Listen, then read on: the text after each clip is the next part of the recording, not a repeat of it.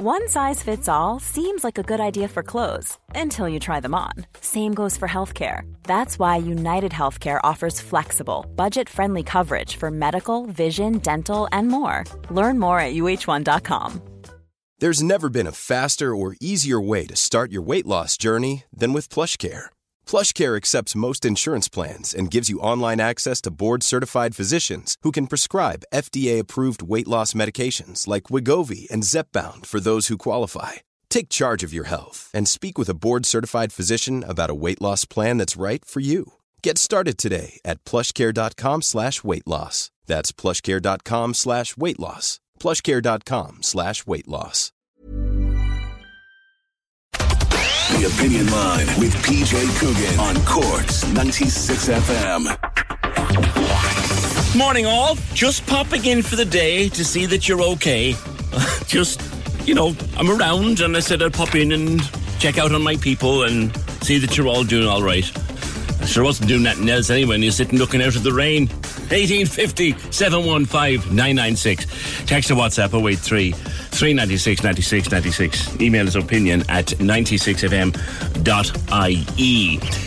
Later on, we will be finding out the latest developments in the Madeleine McCann case. we might end up with a situation where, you know, it's widely believed that he was responsible, but he'll never be brought to justice.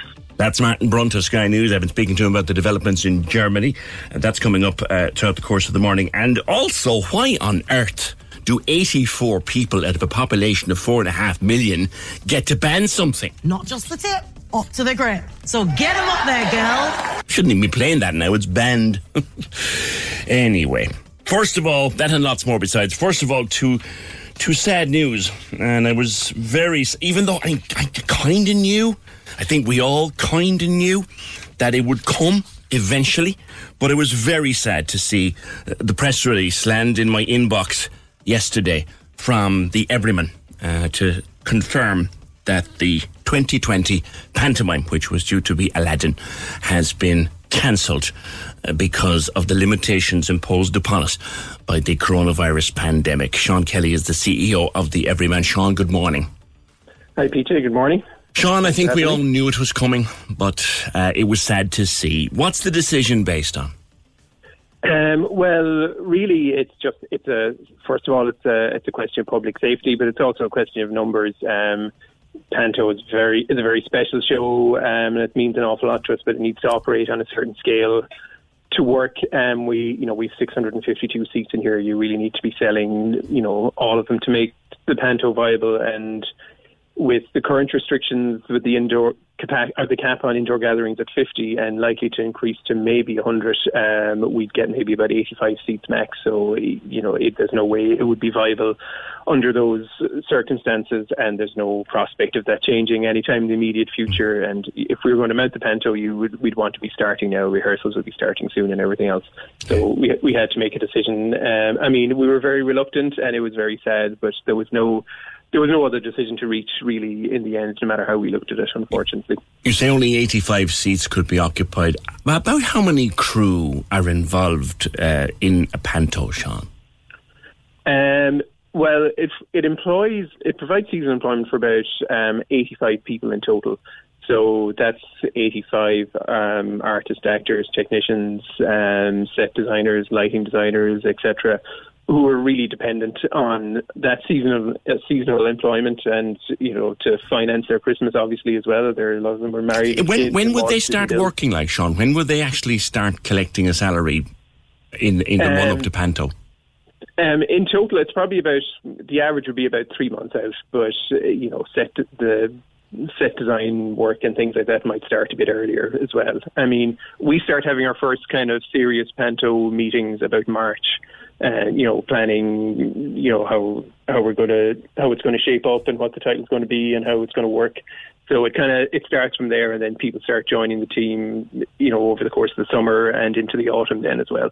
So, um, so even if we had started now, we'd been kind of late anyway. But um, it's yeah, it's a it's a huge undertaking. It's it operates on a bigger scale than anything else we do here, just by virtue of the of the, of the size of it and the number of people that come to attend it. It's easily, easy, easily your biggest show in the whole calendar, isn't it? Um, it is, yeah. I mean, we're dependent on ticket sales for about 92% of our income. 20% of that every year is Panto. So it's the show that sort of subsidizes everything else and kind of makes a lot of the operational make financial sense in that you know, there's a lot of work we do with it's non-commercial work with you know supporting younger artists Yeah. and putting on shows that um, that needs financial support. So New shows, new drama, new stuff that we we might not get to see were it not for the financial support garnered by the Everyman from a panto. Yeah, and that support, I should say, comes from the people of Cork who come out to see it. That's you know, they're the real supporters of the Everyman and of the Panto and of the other work as well. So, but yeah, so without the Panto, it's a it's a huge blow to us and to a lot of other people as well. And to the 16 to 15 children normally perform in the Panto every year, and that's a lifetime memory. Their little hearts will be broken, you know. Um, yes, they will. You know, they would have assumed at the start of- of their year that that would be something that would be happening for them. But um, I mean, obviously, you know, we'll try and make sure that there's no disappointed children where we can, or you know, people might be able to be part of next year's show. But it's still a big, um, it's a big blow. We've had, of course, a very happy uh, relationship with the Everyman Panto for many years now here at 96 indeed, FM. yeah, yeah. And we, we, we so look forward to our big night and the special nights involved. It's going to be a huge part of Christmas in Cork gone. Um, yeah, it is. It's a, it's a family tradition for so many people. Um, you know, it's about roughly 35,000 people come through our doors for the Panto every year. And, you know, there's a lot, it's a real family occasion. You know, you see several generations, grandparents, parents, young children coming to the show together in groups every year. Schools come in groups. Um, you know, there's you know lots of other people attend, and there's lots of grown-ups that don't have kids who just attend, come every year just because they're they're used to it. Um, and yeah, so it's a it's it's a it's a very special time, I suppose, as well. And it's an evening out because here. people go for a bit of dinner beforehand, a pizza or something, and all the kids are excited, and there's selection boxes and chocolates and Santa and all this. It's it's just such a it's such a beautiful part of a childhood and family Christmas. It'll be heartbreaking to see it go, and I expect, Sean, you'll be the first of many. Um, yeah, I mean, given that it's the cap is a 100 on any indoor gathering, and that includes performers and staff, it's hard. You know, I think there'll be a, you know there'll be a lot of shows, Christmas shows, whatever you know, anything that operates on a large scale. Will all those shows will fall, which will leave a lot of you know artists and actors and and technicians and everybody else out of out of work as well. How close are we, Sean, to this uh, pandemic uh, threatening the future of venues like the Everyman? Like some of them have closed, and, and we wonder will they ever open again? Um, yeah, well, I think we're here now in the in that it it is a serious threat to our future. I mean, we're taking actions now that we believe will safeguard the everyman's future, and people are donating in large numbers, which we're incredibly grateful for. Um, uh, but if if without some sort of external intervention, the threat to the entire cultural infrastructure in this country um, is under threat right now. You know, that's not something that's down the road; it's here now. Does the Department of Arts and Culture have a role to play here? Does it need to step up and recognise and assist? Um, I mean, yes, and I mean there is a small capital grant scheme up to ten thousand euro to help venues towards reopening, you know, purchasing, you know, the things you need to do, sanitisation stations, uh, screens, and all that. Um, the Arts Council have also recently announced an emergency stabilisation fund, um, which we which we'll be applying for, um, and hopefully that that will help us. Um, now, there, you know, there was, you may have seen, there was 25 million announced as a contribution by the government towards the arts um, to help to, to help stabilise our, our cultural infrastructure. Um, but I mean, as an example, New Zealand at the start of the summer, a country with a similar population, announced 100 and, a package of 175 million dollars. Um, Britain um, announced 1.5 billion. So per head of population, that works out in in Britain at about 25 euro. Ours works out at 5 euro roughly. I mean, Northern Ireland, a country with, you know, obviously, or piece of a country with a fifth of the size of our population, got 33 million sterling. So, you know, we are, while what while what has been announced will obviously be a help, and hopefully it will it will make things It's nothing bad. like, and I know I'm going to say it because I don't know if you you want to, but it's nothing like what's going to be needed. Um, no, it's not. I mean, you know, I mean, there's no, there's no point in putting a tooth on it. It needs, it needs to be at the level that it is in other countries. Um, So, yeah, I mean, Boris Johnson's Tories aren't known for massive public investment, but that's where they're at with it now anyway. So, um, you know, we are lagging behind other countries, but that's not new in the arts. We've, you know, historically we've always invested less in in, in the arts and culture than other countries. Okay, Sean, leave it there for today. Hopefully, the next time we talk, it'll be on on happier terms. Just before I let you go, when was the last time the Everyman didn't have a panto? Um, I think it was the late 1980s. There was a time in the 80s uh, when the Everyman closed for a few years, when cin- it had been a cinema, then it yeah. closed and it reopened its current guise in 1990. So I think it's been almost three decades. Um, but we are absolutely determined. Panto will return in 2021. It's um, it's it's a break. It's not it's not the end. We, the show absolutely will go on and be back. Okay, good to talk to you. Thanks very much. That's Sean Kelly, Chief Executive of the Everyman. No Panto uh, there this year, and the first of many cancellations, unfortunately. 1850 715 996. This is Cork's Gold IMRO award winning talk show. The Opinion Line with PJ Coogan. Call us now, 1850 715 996. On Cork's 96 FM. If I know her, and I think I do, my next guest is heartbroken this morning. Catherine Mahon Buckley, good morning to you. Hi, PJ. How are you? I'm not too bad. How are you, girl? Um, I'm. You know what? It's it's always. It, I, I I don't want to say it's like a death. It's not like a death because I, I keep saying to myself, um, I have a roof over my head, we food in our bellies, and we're safe. But it was a huge and hard decision to have to make. And in fairness to Sean and Julie and Ted. You know, at the end of the day, we thrashed everything out. We looked at it, and it wasn't viable in the, for two things. Uh, I didn't want to compromise the show because I think that would have been very unfair to children who, and the tradition. We've built up such an amazing product, and that has proven year in and year out that the audience. I always say, if if you know, if it tell the audience tell you how they feel about what you do, not not you tell the audience. And um, yeah, it was. I knew it was the right thing to do. When did you get the, the, the feeling, Catherine, that you'd have to? From day one, I kept saying it, and they were all laughing at me. Really, that that, that just no, I'm not to say the team, but when I say to people, I can't see a panto going on, I can't see the panto, and they were saying, "Would you ever get over it? This is March, this is April." I don't know. I just got this innate feeling yeah. about this, and I thought, you know, and like PJ, I wasn't dramatic about this because, like at the start, I was in total denial. Mm-hmm. About this COVID, I was actually saying, "Oh, for God's sake, it's only a flu. What do you get? Get over it. Don't be." You, you and thousands more like. you know what I mean? And do you know, I mean, I, it sounds awful to think that when we, we were doing a show in the Cat Club, um, we had our drama show going on, and we had to wait until uh, Leo Varadkar said we're cancelled. And I'm ashamed to say it, but when I met the staff, I said, lads, this is only just going to happen for a while. And, and then, and I, I hate to say it, but I will say it, we went to the pub for a cup of coffee and one had a drink and said, sure, we're having a two week break, and we'll be back that'll just tell you how I think I don't know were we stupid, naive. No, oh, no, I don't think so, Catherine. I think you're speaking for tens of thousands of people who thought the same thing. Do you know? And I, I have to say, um, I wanted to think the same thing. I was bombarded, as you would be in this old job, yes. with information from all over the world. Yeah. And, and my wingman, Fergal Barry, su- supplying me with stuff from all over Asia, where this thing was just getting bigger and bigger and bigger. Yes. But I still wanted to believe, sure, we'll all be granted a month. Yes, absolutely. We'd made out there was two weeks and then we'd have the Easter holidays. And uh, we'd be back and we were going to be going back into the cat club doing the same show again. And it's like, I, I, I, I suppose in a way, I'm glad that, you know what, we don't know what the future holds.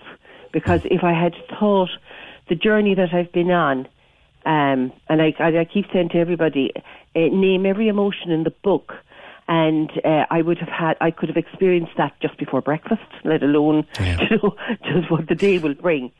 But it was, it, um, you know, when we he sat down, and I will say, and I want to thank Sean and Julie and Ted. Like they, you know, they all gave their pound of flesh to what it was, but they looked and said, "It's your call." In one way, Catherine, even though, and you know, they supported what what I had to say was this isn't viable, this is not viable. And there's a number of reasons why it wasn't viable. Number one, like, how would you do social distancing on the stage? Number two, you're bringing children in, you're telling them they can't do what Panto is about, be involved in the production. So you couldn't get them to, you'd actually, actually tell them to be mute. You'd be robbing them of something that they were used to.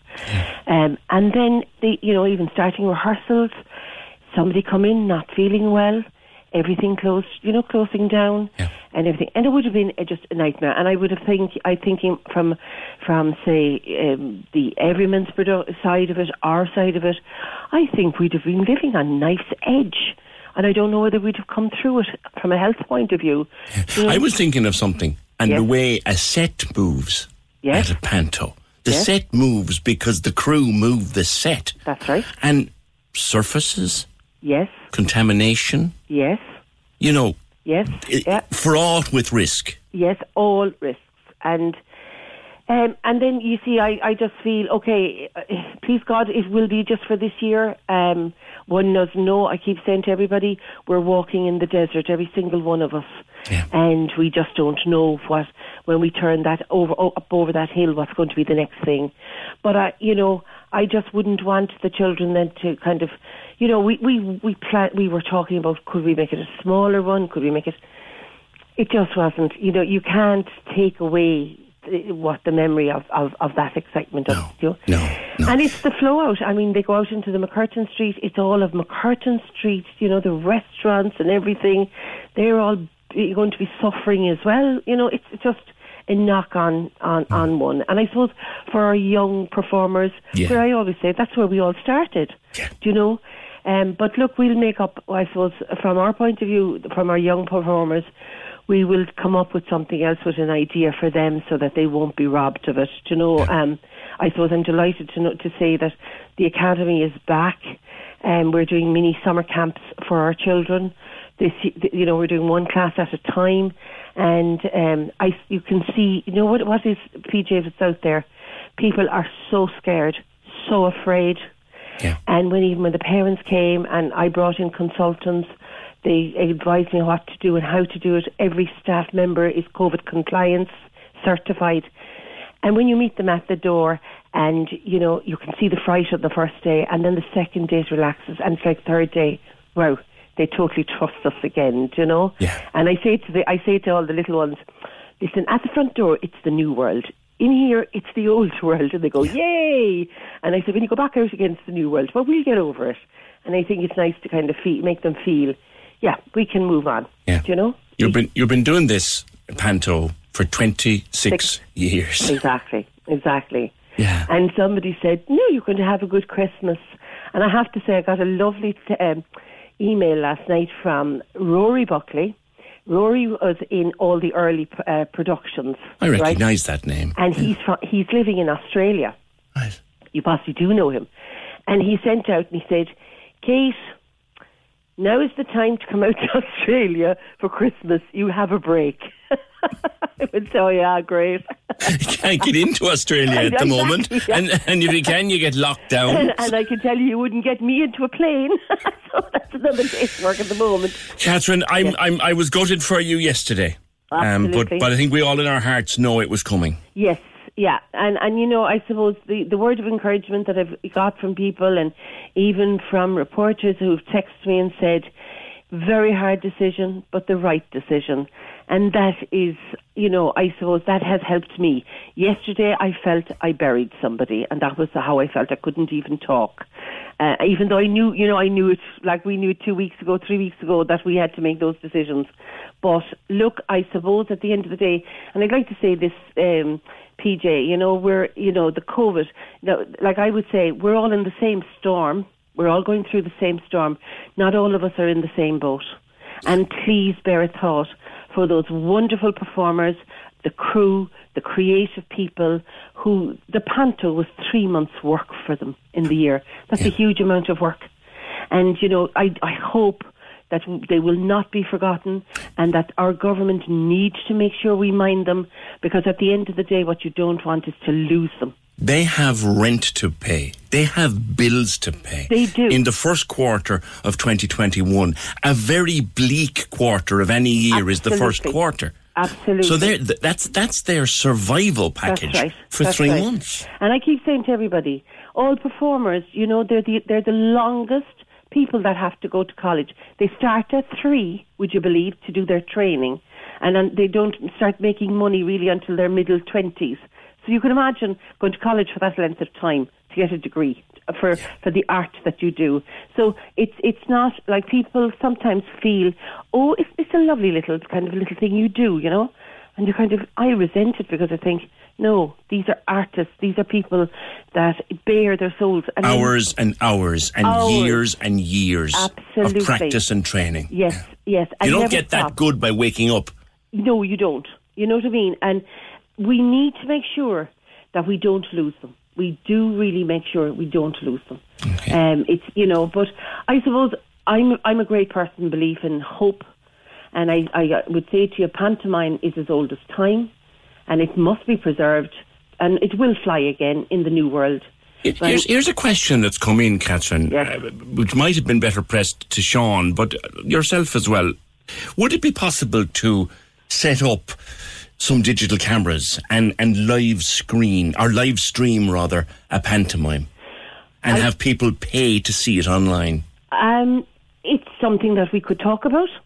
Certainly, um, I, I, I'm not knocking any ideas at this stage. Um, I don't know what the, the. I'd have to kind of go into, you know, the business yeah. element of all of that, as you can imagine, and just to see would it be viable. I'm sure if it is, Sean is so proactive, and can I say as well to congratulate Sean and Julie. You have no idea how proactive they are in the Everyman. My gosh, they do need you know, to be rewarded or acknowledged from Cork eventually of Yeah. the amount of work. These are all people that are silent in the background, Yeah. and sometimes we forget them, but, th- they won't be forgotten in my eyes because they have. They, I, I feel so sorry for them, and I keep saying it all. Not, not that I don't feel sorry for them, but in the sense of I worry for them, and I even say to Ted because Ted is on the board of the Everyman. I keep saying to them, make sure you, you mind them, Yeah. because they we they must be minded, like our artists must be minded. This, this, this, this industry is precious and dear to us all, and let's hope that it gets over this. Catherine, I'll leave it there with you Not for today. fun. We'll talk again soon, sometime, I hope, in happier circumstances. That's Catherine Mahon Buckley, uh, producing and directing the Panto at the Everyman for the last 26 years. There won't be one this year. I, I, I think I said this in May. They definitely said it in June that we wouldn't have Panto. I, I said it in April we wouldn't have jazz. I I don't want to be a harbinger of doom, but I see a very, very strange and bleak Christmas in Cork this year. Sadly, very sadly. Uh, Kate says the families should buy tickets anyway in order to support the industry, and the Everyman could run a scheme like that. Morris, I have an idea, PJ. The government should book out the Everyman for a couple of weeks because with debacle over the PUP and Simon Coveney's free car, the Dáil is the best comedy show in town at the moment. Don't get me started. I was away for a few days. I was up north. I went up to a gorgeous little place called Carnlough up in County Antrim for a few days. And, and, you know, when you don't leave Ireland, it's hard to avoid the news as hard as you try. And it was kind of at arm's length watching, talking about pantomime, watching the pantomime that we've just had in, in the Oireachtas for the last uh, week and a half. And I was thinking when they bring back Oireachtas report, as they probably will um, at some stage, bring it back, or at least the week in politics, they're going to have to change the signature tune.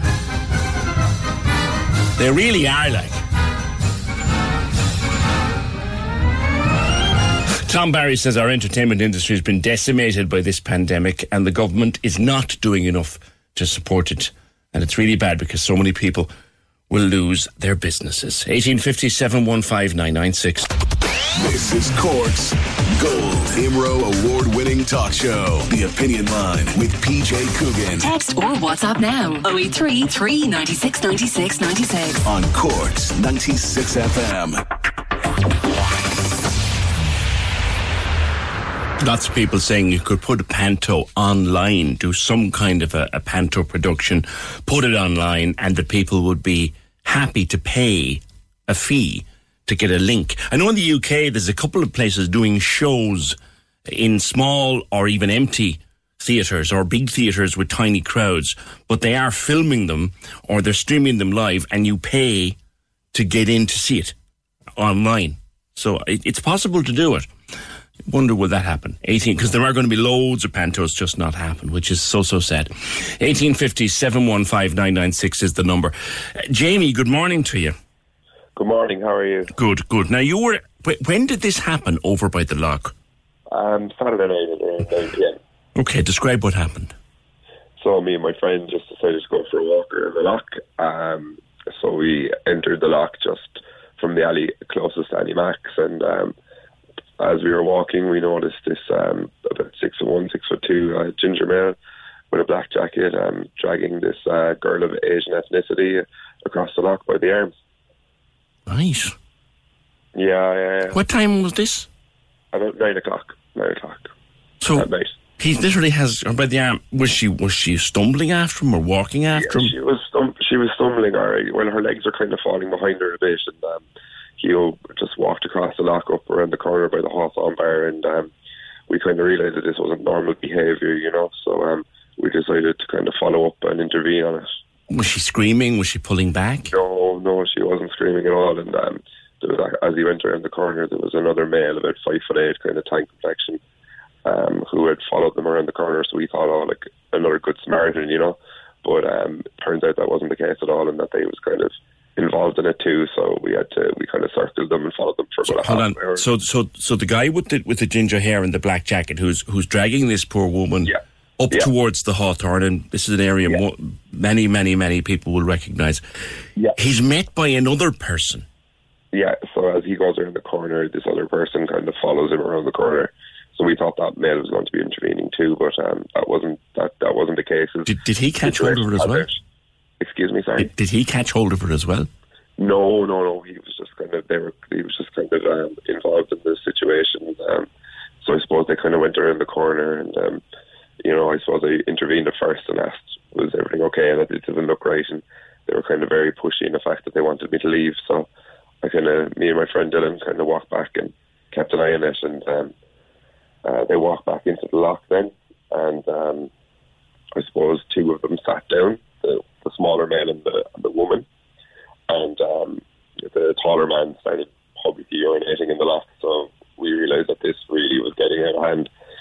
So as we walked over, um, as he finished, she put her hand in his pocket and took what I presume to be her phone out of it, and ran up the road at the back by the Hawthorne Bar towards Glasheen Road, and the ginger male chased after her. So we chased after them. Right. Did you catch them? We did, yeah, yeah. So I'm approaching, so the smaller man was lagging about 50, 30 metres behind. So we asked him what was going on, and he said that, um, oh, that this was his friend's girlfriend and it was okay. So um, it, I asked him what his friend's girlfriend's name was, to which he didn't know the answer. So when your friend doesn't know your own your own friend's girlfriend's name, you kind of know something's wrong. So we chased it down and intervened in the situation anyway. Nice. And what was the what was the outcome? Um, I suppose the outcome was that um, she, we kind of intervened and kind of, I started talking to him, and uh, she managed to slip away into her accommodation, and um, I suppose he started getting very aggressive towards me. And um, Was he a local guy? Um, I don't know. I've never seen the man before, to be honest. Yeah, but Uh, did he have a local accent or what? No, it was kind of like I say, it was kind of more of a country accent. I'm, I'm a bit of a country myself, so I can. But um, but uh, yeah, we intervened, and he started getting aggressive towards me, asking us to leave and all this stuff. I'm questioning him, and um, we we just rang the guards, and the guards. Uh, So and he said how we far up had you moved now? You'd moved up past the Hawthorne, up there into Hartlands Avenue, I take it, was it? Yeah, we were around. Uh, we were around the area of Glasheen, Dorgans Road. Oh, gotcha. Okay, okay. Yeah, yeah, yeah. And it just did it just fizzle out of its own accord, or what? Yeah, so I suppose um, he kind of started getting aggressive towards me and kind of was really adamant that we leave. Um, he told us the girl was his girlfriend, and um, then I asked her, asked him her name, uh, which to which he didn't know, and I asked him why he didn't know, and he said because he'd only met the girl today. So I kind of when I started kind of catching him out a bit, kind of intellectually, he started getting very aggressive, and yeah. um, yeah, started kind of running towards me and trying to trying to kind of hit me and stuff like that. So Do you think uh, he'd drink taken or anything, or anything other, shall we say, performance enhancing substances? Um, to be honest, I, I wouldn't be too sure, but uh, I wouldn't be surprised, you know, because it was uh, fairly ridiculous behaviour. Like, uh, so once we started ringing the guys, he kind of ran, he ran away. Oh, did you did you file a gather report? You did. We did, we did, yeah, yeah, yeah. Okay. You obviously didn't hear anything back from that.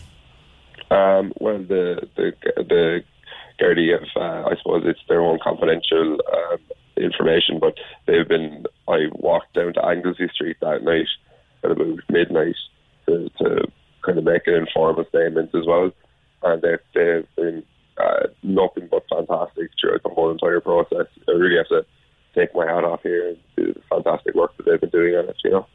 What do you think you, you, you intervened in, Jamie? Have you, have you been Um, thinking about this since?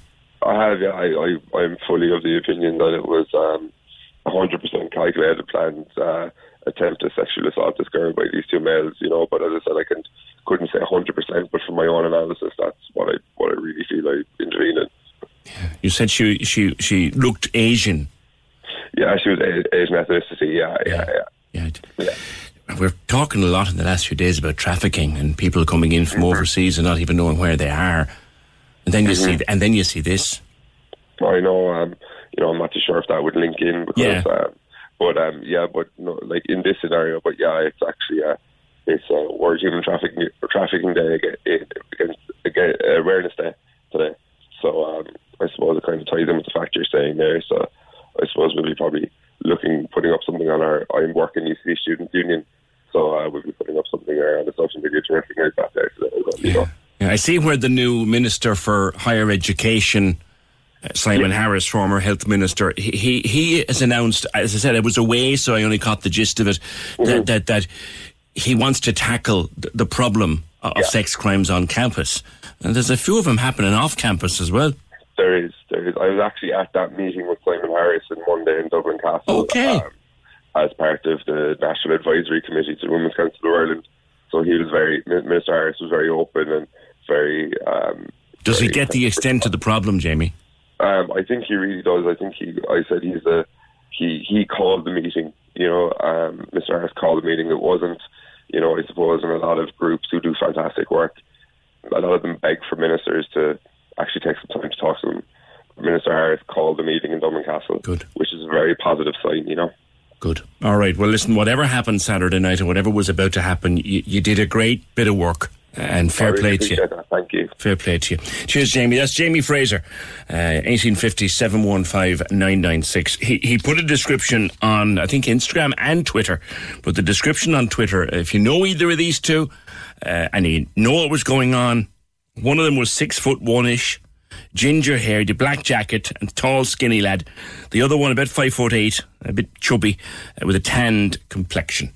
Uh, in or around the Dorgans Road, stroke Hawthorne Bar area there by the lock, up Hartlands Avenue, up into Glasheen, round nine o'clock, maybe after nine o'clock, Saturday night last. 1850 715 The guards have been informed. Later on, I've been talking to one of the senior correspondents of Sky News, Martin Brunt, about the latest developments in the Madeleine McCann case with this dig now in a garden in Hanover. We caught up earlier on with Martin Brunt. He's been described widely as a drifter, um, which means that he travels.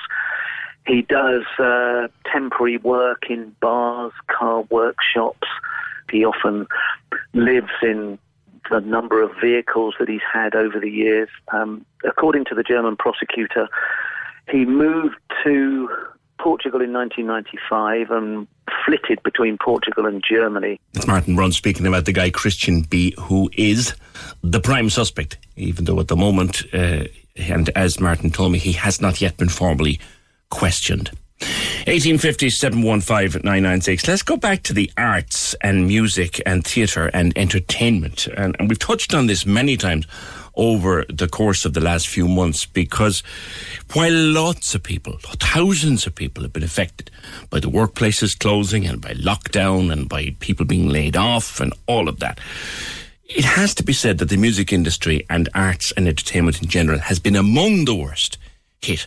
Julie LaFontaine, good morning to you. Good morning, PJ. Musicians up and down the country who, who ply their trade in everything from pubs to theatres are struggling now. Oh, completely. Um, just to give you a bit of an idea of ourselves, um, I'm from Premier Entertainment International. Myself and my husband run the agency, and we supply musicians to multiple cruise lines around the world. Right. So not only are our musicians who are on our books can't find work in Ireland, but also the entire cruise industry is at a standstill. So we see no prospect of getting our musicians back to work in any context at all at the moment. If you take something like the Wild Atlantic Way, up the length of the Wild Atlantic Way, hundreds and hundreds of places where people would be playing their music and plying their trade right now, and they can't. Completely. And when you think of it, when um, government, when Enterprise Ireland or Tourism Ireland are trying to entice business and tourism to the country, the first thing that's rolled out are musicians, the arts, culture. That's what sells the country and boosts the economy all the time.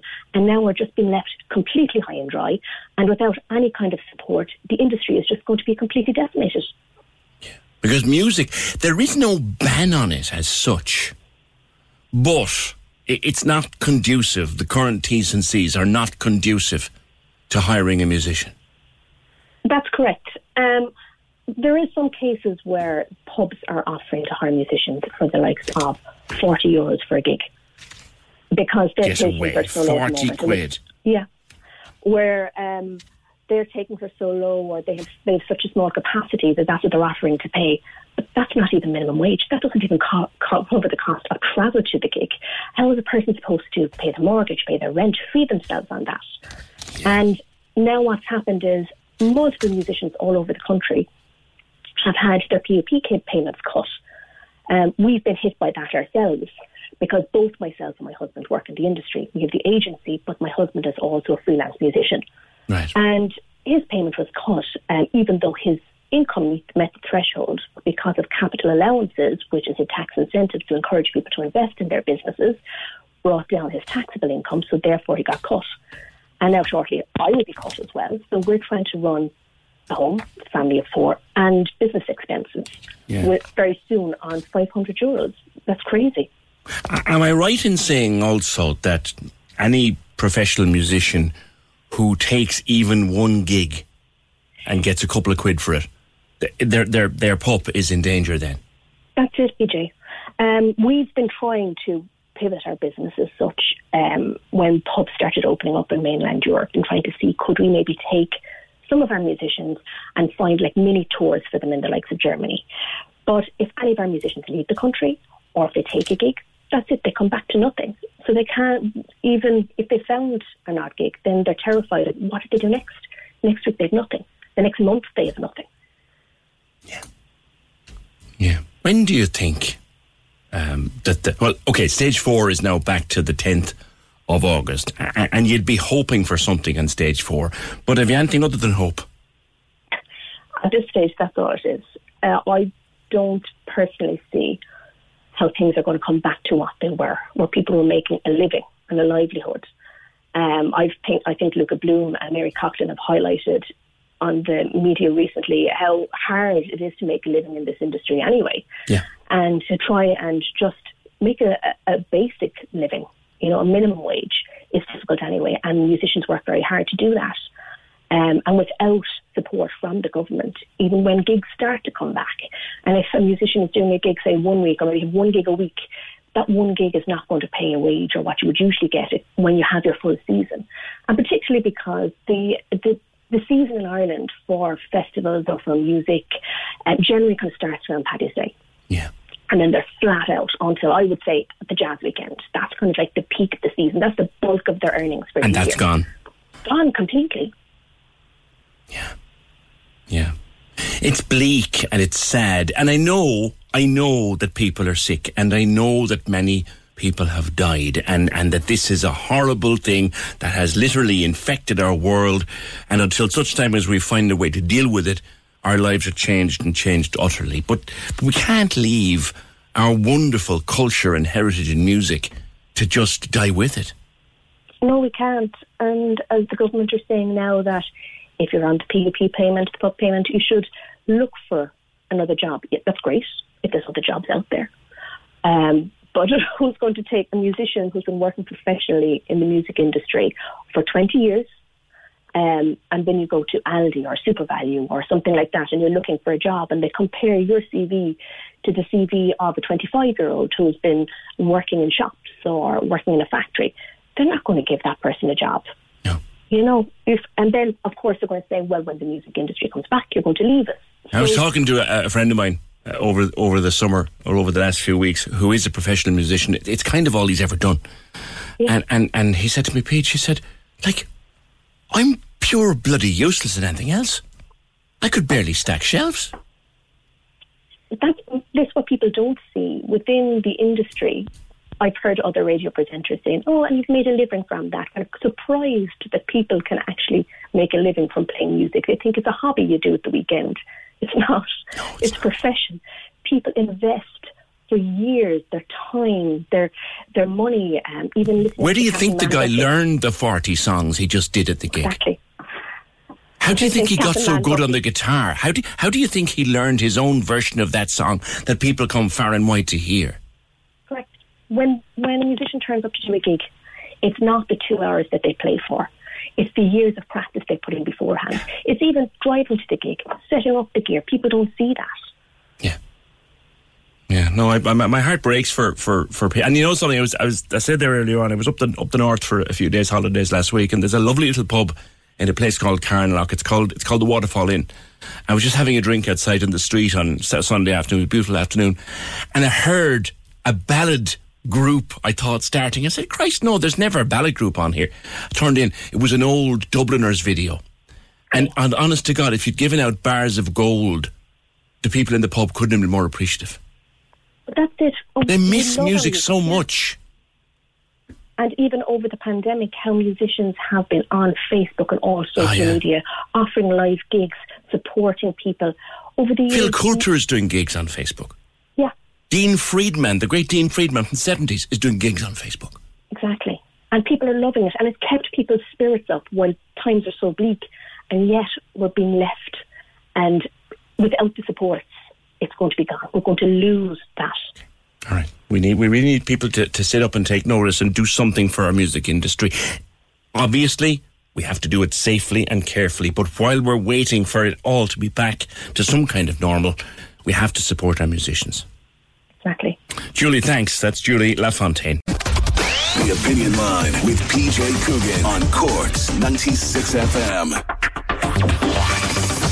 1850 715 996 is the number. The text to WhatsApp 083 396 96 96. The email is opinion at 96fm.ie. E. Follow us on Twitter at opinionline96. Our hashtag is at opinionline. Our hat, sorry, hashtag OL96. And the Cork's 96 FM Facebook page always available. Send us a message and mark it for the attention of the opinion line. Just some responses to the music industry and to the panto being cancelled. It says, don't forget about the dancers. Well, we don't. They're included when we mention panto crew and panto performers and entertainers. Absolutely, dancers are included in that. Kevin says, I'm wondering, people who were still on COVID payment, what jobs are they supposed to be applying for? Their experience in the serv- is the service industry. They're still closed. Even the supermarkets aren't hiring because they're fully staffed already. Yeah, this idea of being available for work. It's not a whole pile of work out there. Even the supermarkets seem to be operating to capacity now. There's not a whole pile of work out there for people whose original job hasn't restarted yet, or for people whose original job might never restart. You're getting into that that that phase now. Caller says we have a lot of ordinary people who have to take whatever job they can. Was there any sense of savings for all these musicians? It's all about what people want and about finances. There's only so much money the government have to spread out. Well, many musicians would have had some savings, caller. They would run out. And many performers, like pantomime performers, theatre performers, artists, dancers, musicians, sound engineers, lighting technicians, theatre workers, you name it. Uh, Dee was talking to a sound engineer yesterday, a professional international sound engineer. He's got a boatload of equipment that he bought for a massive season that's not going to happen now, and it's still there. No one's going to stay. Yes, you're okay. Your payments, your storage, that's all covered.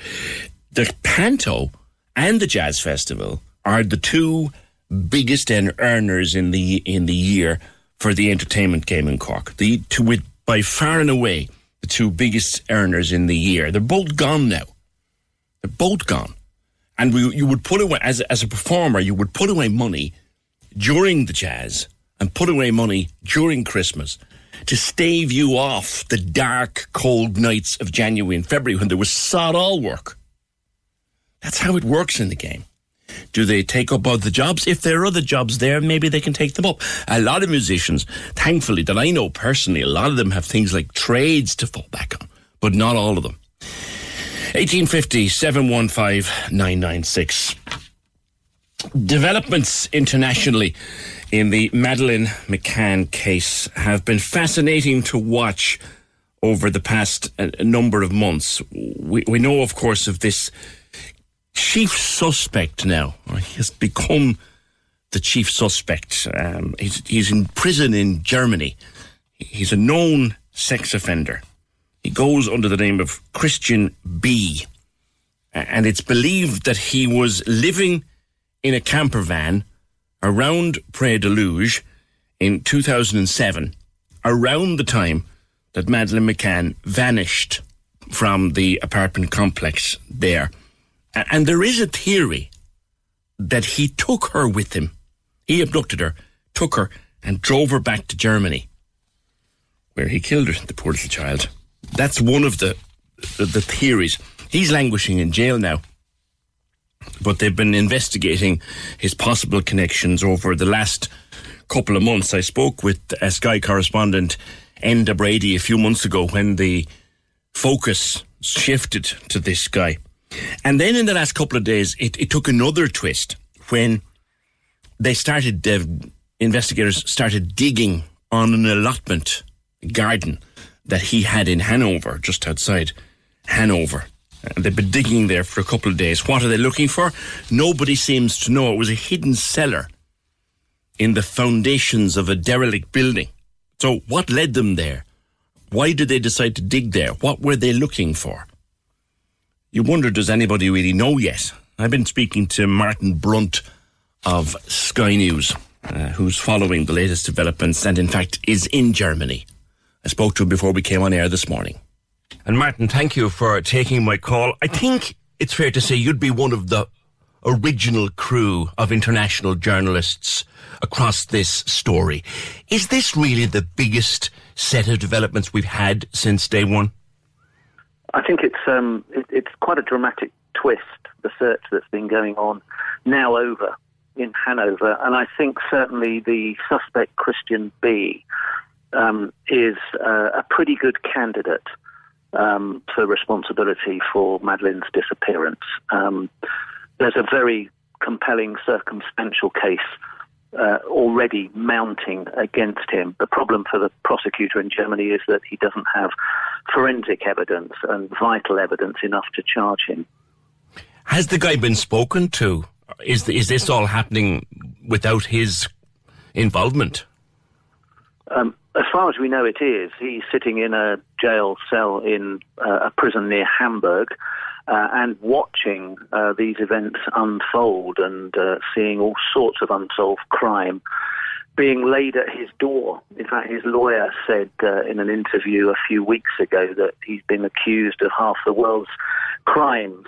Um, he hasn't been spoken to officially by the German prosecutor.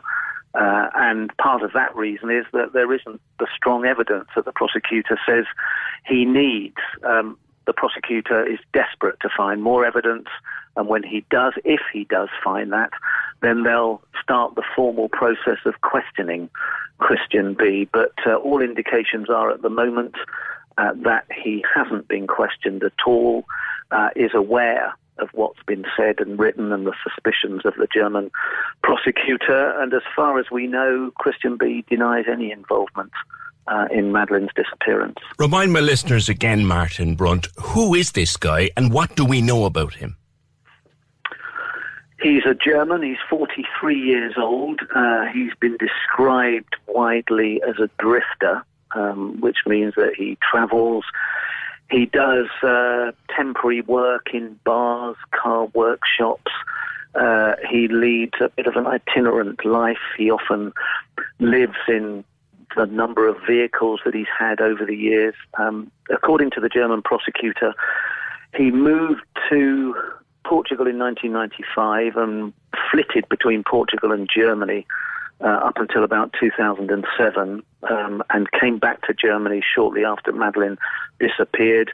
He's been extradited twice from Portugal to Germany to face criminal charges in Germany, but it, he always seems to go back to Portugal and was last there in 2017, which was the last time he was extradited um, to Germany. He has uh, a string of previous convictions uh, for child sex um, crimes, uh, burglary, theft, uh, forgery, and is currently in prison serving a sentence for drug supply in Germany and for the rape of an American woman, an elderly woman, in the Algarve in Portugal. Uh, a rape he committed in 2005 but was convicted only last year. Now, the latest developments, like you said, this search is now complete. What were they searching? How did they find it? And I suppose when will we when will we discover whether they found anything significant? Um, the prosecutor told us this morning that um, the prosecutor's office said that they weren't going to say any more about the search. It's over. It lasted two or three days. It was at a location outside Hanover, a kind of um, get away from the city place of chalets in the woods where Christian B was living in 2007. Uh, briefly, he had a camper van on that site. Uh, from what we could see beyond the screens the police put up, they dug a big hole uh, in one of the gardens there, um, about 15 metres across. Uh, it was a bit of an unfocused search. There was no forensic involvement. There were no um, archaeologists there. It was a, a very wide, unfocused search with a digger. They piled up uh, great mounds of earth. They sifted through it, and then they filled filled in the hole. Uh, it's not clear what they were looking for. The prosecutor said it was in connection with the Madeleine McCann investigation. Do they think that he may have driven Madeleine, dead or alive, to Germany from Portugal? Uh, we just don't know. They may have been looking for any other kind of evidence that might link him to Madeleine McCann. But as far as we know, they don't appear to have found anything crucial. And certainly, without any forensic operation there yesterday, it didn't look as though they were taking away anything that might be described as sensitive or, or critical evidence. Have Madeleine's parents made any comment on, on these latest developments, Martin? They haven't. Um, I'm sure they're aware of it. Um, I'm sure they'll have watched media coverage of it, but may have been forewarned by the Metropolitan Police in, in London, which is part of this um, this investigation. I'm sure they were told that this was about to happen. They haven't said anything, and as far as I can remember, they haven't uh, said much at all since 2017, which was the 10th anniversary of their daughter's disappearance. Yeah. And, and I suppose at this stage we, we must accept she probably is dead. I think it's highly likely, and although uh, Kate and Gerry McCann, Madeleine's parents, uh, cling to the hope that she could be alive, um, and they base that on the fact that they are aware of no evidence um, to suggest that uh, she's even been harmed, let alone uh, being killed, but the German prosecutor is adamant that he is leading a murder investigation, and he says that he has evidence that Madeleine is dead, but he hasn't shared that with the parents. So they still cling to the hope they might find her alive, but realistically, and they haven't said this publicly, but realistically, I think they believe the likelihood is that Madeleine is dead. Lastly, uh, I mentioned at the start that uh, you're across this, you and your colleagues are across this one since since day one. Have you a feeling about this one, Martin? Do you think we might finally get an answer? Uh, I'm I'm not convinced. I think Christian B is a very likely candidate um, for Madeleine's um, disappearance, and certainly the German prosecutor has said he's convinced that he is the man, but he lacks the evidence. And without the crucial evidence, uh, he will not be charged. And uh, at some stage, perhaps next year, he will be released. Uh, even if not next year, within the next three or four years, he will be released from prison. And we might end up with a situation where, you know, it's widely believed that he was responsible um, but he'll never be brought to justice. Martin, thanks for taking our call on the opinion line. Thank you. Cheers. That's Martin Brunt, uh, senior crime correspondent of Sky News, speaking to me earlier this morning about the latest developments in the case of Madeleine McCann. 1850 715 996. I want to return to the PUP payment, the PUP, because there's so much confusion about it over the last few days about people having it taken off them and what you can do when you're on it. Can you take a, a, day's work here? Can you do something there? Can you look for another job? Do you have what is it exactly and what are the legalities of it? When it all started, I remember talking to the former minister, Regina Doherty, uh, who was the minister who set this thing up. And she, she spoke to me at some length here on the opinion line about it back at the day, back months ago now it is.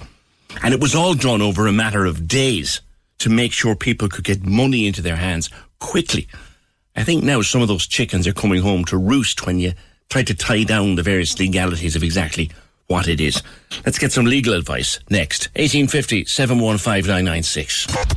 This is Cork's Gold IMRO award winning talk show. The Opinion Line with PJ Coogan. Text or WhatsApp now 083 396 96 96. On Cork's 96 FM.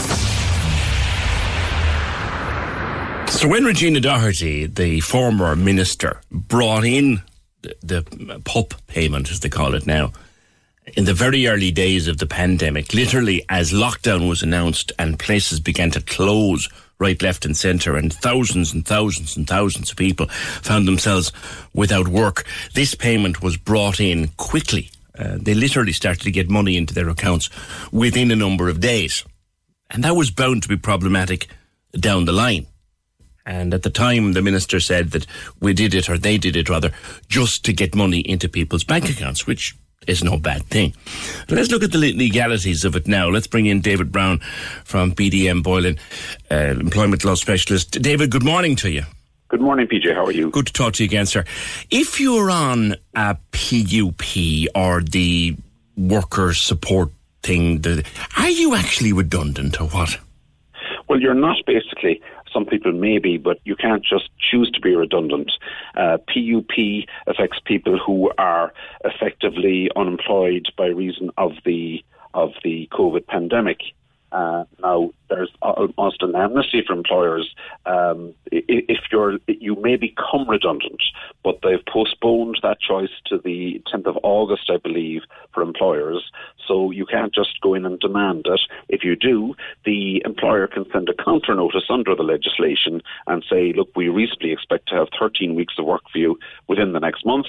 Uh, therefore, you're not redundant. And that's probably the end of it for the time being, even though things may change as they go along. Yeah, because people lost their jobs when places closed temporarily as it was at the time temporarily has now become more more medium term than short term. They're still getting this payment. The job will still be there if the boss can ever get the door open again or at least he or she hopes it will. Nobody really knows for sure no, they don't. I suppose you have clear categories where you have people say you work in a bar, uh, doesn't serve food, and you're definitely closed because of legislation for a certain periods of time. That's very clear cut. Uh, there are other people who are um, laid off or temporarily laid off, and they don't know when they'll be back because it, it mightn't be because of COVID legislation or COVID restrictions, but it could be just because of a huge downturn in, in, in business, and employers don't know any better. Um, but but uh, uh, essentially, yet you're you're you're not redundant, and you're relying on, on, on the PUP payment. Mm. So the idea that you should be actively looking for work while you're on a payment of this type is is that fair? It probably isn't because certainly in the short term, people just don't know what to do. Um, they've brought in legislation, I think, in the dead of the night almost in the last few days, uh, and I, th- I think that's really targeted at when they can restrict payments when people go abroad. But in the normal course, uh, you're you're you're laid off uh, temporarily. You're assured by your employer that you will be brought back short term uh, or in the very near future. Um, now, uh, so so I, I I think it's not fair to suggest that you have to be uh, you have to quit the job and look for another job uh, in the short term. Hmm. Uh, of course, if it goes on long term, you have to be reasonably available for work. You can't just sit back and do nothing. But short term, no, I don't believe that is fair. If I'm someone who's been uh, furloughed or whatever you call it, and I'm getting this COVID payment, and someone says to me, "Do you know what, PJ? I have a job you might be interested in. W- would you take it?" I said, "Do you know what? I'd love that job." Do I? Can I then go back to my employer and look for a P45? What's the proceeding there? You can. Well, I think the P45s are gone, but you can get a cessation of employment. You can quit your job and take the new job, and you get the payment, and, and on you go. But you're not entitled to a redundancy payment because um, you know it, it hasn't kicked in yet. You, in those circumstances, you've quit your old job by choice, maybe for good reason, and you, you've got a better job or a new job. So the situation is clear cut, and a lot of people are doing that. Yeah. And by the way, if it's a thing that the, the job that closed during lockdown may never open again, as, as sadly many of them won't, is that person then uh, entitled to redundancy? Yes, they are. I mean, we'll see how they change it after August the 10th. But after August the uh, August the 10th, if you're still not brought, back to work, you should inquire from your employer. He will either say when you're reasonably entitled to get back, but if, if it goes beyond that period, you're entitled to claim your statutory redundancy from your employer um, because you can't be left in limbo indefinitely. So then you get your redundancy payments. You can still claim your PUP beyond that, but you, you, you must be actively looking for work then uh, and available for work, which is the additional requirement. Uh, my my analysis of this before I brought you on was that when they brought this in in, in a rush back in March, uh, they just wanted to get money into people's accounts and they thought about so- sorting out the legalities later. Has that left a bit of a, a, a mire to be trawled through? Oh, absolutely. You've put your finger on it there. It was an administrative scheme, and the current um, political squabble has come out of the fact that things were done by way of ministerial memo, an interdepartmental memo that uh, people could be stopped at airports and we should inquire as to whether available work for work and so forth. I don't think there's a legal basis for that. You Yeah, I was going to ask you for an opinion on that before I let you go, David. All this thing about people being stopped at airports and all this thing about people losing their payments because they went overseas and now you can and then you can't. And Heather Humphreys, depending on what time of the, the day she gets up and what side of the bed she gets out of, is changing her mind. It's a mire. It's a mess.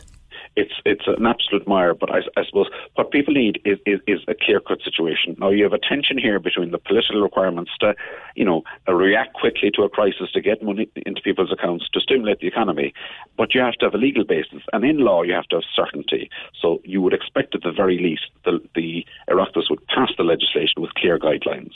It then must be uh, predictable so people can plan their affairs around it and uh, you shouldn't apply it retrospectively. So we, have many, many people. Um, you know, you're in a good job in January, you book your holiday abroad, you pay for it in in July. You then the crisis hits all of us. You are out of work unexpectedly. You're entitled to go as far as you're concerned for the two weeks holiday abroad, and you're questioned at the airport. Now that whole other talk about civil liberties and where they get the information, but you're, you you you are entitled to go abroad, and it seems to me there's no basis for stopping the. Um, for, for stopping the payment while people are abroad.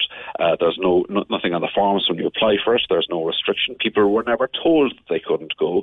They're only, um, I won't say ambushed, but they're confronted at the airport and it causes them difficulties. Uh, so I think even the government is now climbing down from that position. I suppose that the more the more grey area applies then to what happens if you go to a non-green list country. Let's not even gold. there. that's a, that's another conversation. David, listen, thank you for your expertise as always. Uh, David Brown of uh, of BDM Boylan Solicitors. Uh, it's it's it's a mess. They're trying. They, they ran it through as quickly as they could to get money into people's accounts, which was no bad thing. But now. Yeah, it's been a bit like a bull in a china shop. You're now trying to pick up the damage and, and sort out the legalities. And it's it's not going to get any easier. 1850 715 996. Hey, I'm Ryan Reynolds. At Mint Mobile, we like to do the opposite of what Big Wireless does. They charge you a lot, we charge you a little. So naturally, when they announced they'd be raising their prices due to inflation, we decided to deflate our prices due to not hating you. That's right. We're cutting the price of Mint Unlimited from $30 a month to just $15 a month. Give it a try at mintmobile.com slash switch. $45 upfront for three months plus taxes and fees. Promo rate for new customers for limited time. Unlimited more than 40 gigabytes per month. Slows. Full terms at mintmobile.com. Hey, it's Ryan Reynolds, and I'm here with Keith, co star of my upcoming film, If, only in theaters, May 17th. Do you want to tell people the big news? All right, I'll do it. Sign up now and you'll get unlimited for $15 a month in six months of Paramount Plus Essential Plan on us. Mintmobile.com slash switch. Upfront payment of $45 equivalent to $15 per month. Unlimited over 40 gigabytes per month. Face lower speeds. Videos at 480p. Active Mint customers by 531.24 get six months of Paramount Plus Essential Plan. Auto renews after six months. Offer ends May 31st, 2024. Separate Paramount Plus registration required. Terms and conditions apply if rated PG. There's never been a faster or easier way to start your weight loss journey than with PlushCare. PlushCare accepts most insurance plans and gives you online access to board-certified physicians who can prescribe FDA-approved weight loss medications like Wegovy and Zepbound for those who qualify. Take charge of your health and speak with a board-certified physician about a weight loss plan that's right for you. Get started today at plushcare.com slash weight loss. That's plushcare.com slash weight loss. plushcare.com slash weight loss. Contactless football. What on earth? It's contactless football. This is Cork's Gold Imro award winning talk show, The Opinion Line with PJ Coogan. Call us now, 1850 715 996. On Cork's 96 FM. Flag football, contactless football. You might or might not have heard of it. If you're into American football, like Super Bowl and stuff, then you probably will. I'm not into American football, like Super Bowl or stuff. So therefore, I hadn't heard of it. But now that I read about it, it sounds like fun. Ronan McLennan, I hope his name is right, uh, is from the Cork City Outlaws American football team. Again, I wasn't too, I wasn't aware there was an American football team in Cork. Ronan, good morning to you. Morning, Peter. How are you doing? Good, good, good. Uh, is is is American football a big thing in Cork? Uh, there's actually three teams in Cork at the minute. Uh, there's the UCC team, and uh, there's the Admirals who play a full contact, and of course there's ourselves who play the flag version of the game. Now we've seen the full contact game. That's big fellas padded up. They're the size of bears, and they charge into one another over the small ball, which is it's like rugby. It's like rugby on on on, on speed. But the flag game, explain it to me. The flag game, it's uh, it's a simplified version of it. It's basically it's a five on five version. So you've got none of the big guys up front doing the hard hitting. So it, you've got um, one quarterback, a centre, and three other skilled players. So that can be either running back or wide receivers. And the running back's the guy who takes the ball and runs with it as far as he can, and the wide receivers catch the passes from the quarterback. So it's five on five, and instead of the big hits and the tackles, we actually wear small belts around our waists, and uh, the tackles are done almost like tag rugby. If you've ever seen that, where you have, hold yeah. the tag on, Yeah. and that's it. It's where it stops. So, So if you're in possession and I would normally tackle you, I snatch your flag. yes, And what happens then when I snatch your flag? uh, that's the play is stopped, and the, the next player starts from the position where the flag has been tackled. I see. It sounds like uh, something, and we're all worried about contact sport at the moment in the in the context of COVID and, and trying to get back to playing some kind of sport. It sounds like a practice you could apply in, in pretty much any game, with the possible exception of hurling. Absolutely, yeah. Um, it works. Uh, it was uh, the idea of contactless sort of stems from the concussion issue in American football. Yes. So, as well as the COVID issue now, it's very good for the sort of social distancing aspect of the sport. Yeah, it sounds like a, lot of fun, and it sounds like it would be easier to watch than than the big game, easier to follow, maybe. It's definitely a higher paced as well. So I understand people that don't like American football because it's very slow and it takes a long time to play. Whereas flag football, it's very quick. Yeah, yeah, because that's the only thing about watching an American football game. You know, it's not that it's not a skillful sport that's wonderful to watch. It, it is, but Jesus, an hour an hour long game can take about three hours to play. That's it. And I understand why people don't like it. I love it myself, but I can see why it's not appealing to a lot of people. Yeah, yeah, if the complete opposite is it's very high paced and the players are very skillful. yeah. Is is there stuff online that we could watch a game maybe to see what it's like? There's plenty of stuff. If you go onto YouTube and you search the NFL flag football, there's actually uh, a nearly professional league. They're talking about making it professional in the near future. Right. They're considered as an Olympic sport, actually, which is Really? great for growing it. Yes, uh, there's talk about it because uh, the World Championships are getting bigger and bigger every year. So the Olympic Committee are considering it for 24, I think, or 28. I'm not 100% sure. They're, they're, they're telling me that my, in my in my lug hole that, that our man Pierce McCarthy is involved. If that fella, if that fella came charging into you with the amount of strinting he does, you wouldn't get up for a month. Oh, I know, I know. Noel Pierce is very good. Now, he's, he's very enthusiastic about it. He's helping us with our social media and really growing the brand. Excellent. All right. Well, good good luck for the future. And it's I must sit down and try and watch a game because it sounds like fun. Uh, Roland, thanks very much. That's Roland McAleenan the Cork City Outlaws American football team. Flag football. So don't charge into one another like like like a load of trucks. You have a little flag and they put the flag off you. We'll have a look at that now over the next few days. 1850 715 996. Text to WhatsApp 083 396 96 96. I want to bring in Ella Ryan. I think we might have talked to Ella earlier in the year. Did we, Ella? Good morning.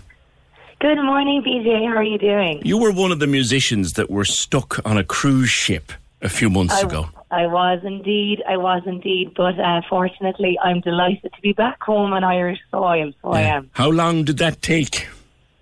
Um, I think I was out there for ten weeks without touching land. So uh, it was a bit of a a bit of an adventure coming back. But I finally made it back on the 22nd of May. So uh, Back to back to did my Bandon. self isolation back to Bandon, yeah, and uh, did my self isolation in the lovely little Wanderly wagon outside my parents' Get house. away. So, The caravan in the garden. It was fantastic. It was like a, a new style of camping. Yeah, and the privacy. I I don't think oh, I'd ever. I don't think I ever want to self isolate. I, I don't like the concept of it, but I, I wouldn't like to be sick and be locked up in a room. But the thoughts of being there for two weeks with loads of books and feeling reasonably okay. Do you know what? It actually was fantastic. Like having been stuck on the ship for 10 weeks, as you can imagine, it was a little bit of a mental challenge in itself. So to be able to come back and just chill out at home was fantastic and be able to see my family and my friends, obviously, from a distance, you know. Um, which I suppose brings me to why I'm I'm back on with you. Uh, yeah. Just to let Tell, you know tell me about about my Kjol little for project. Cancer. What? Where did that come from?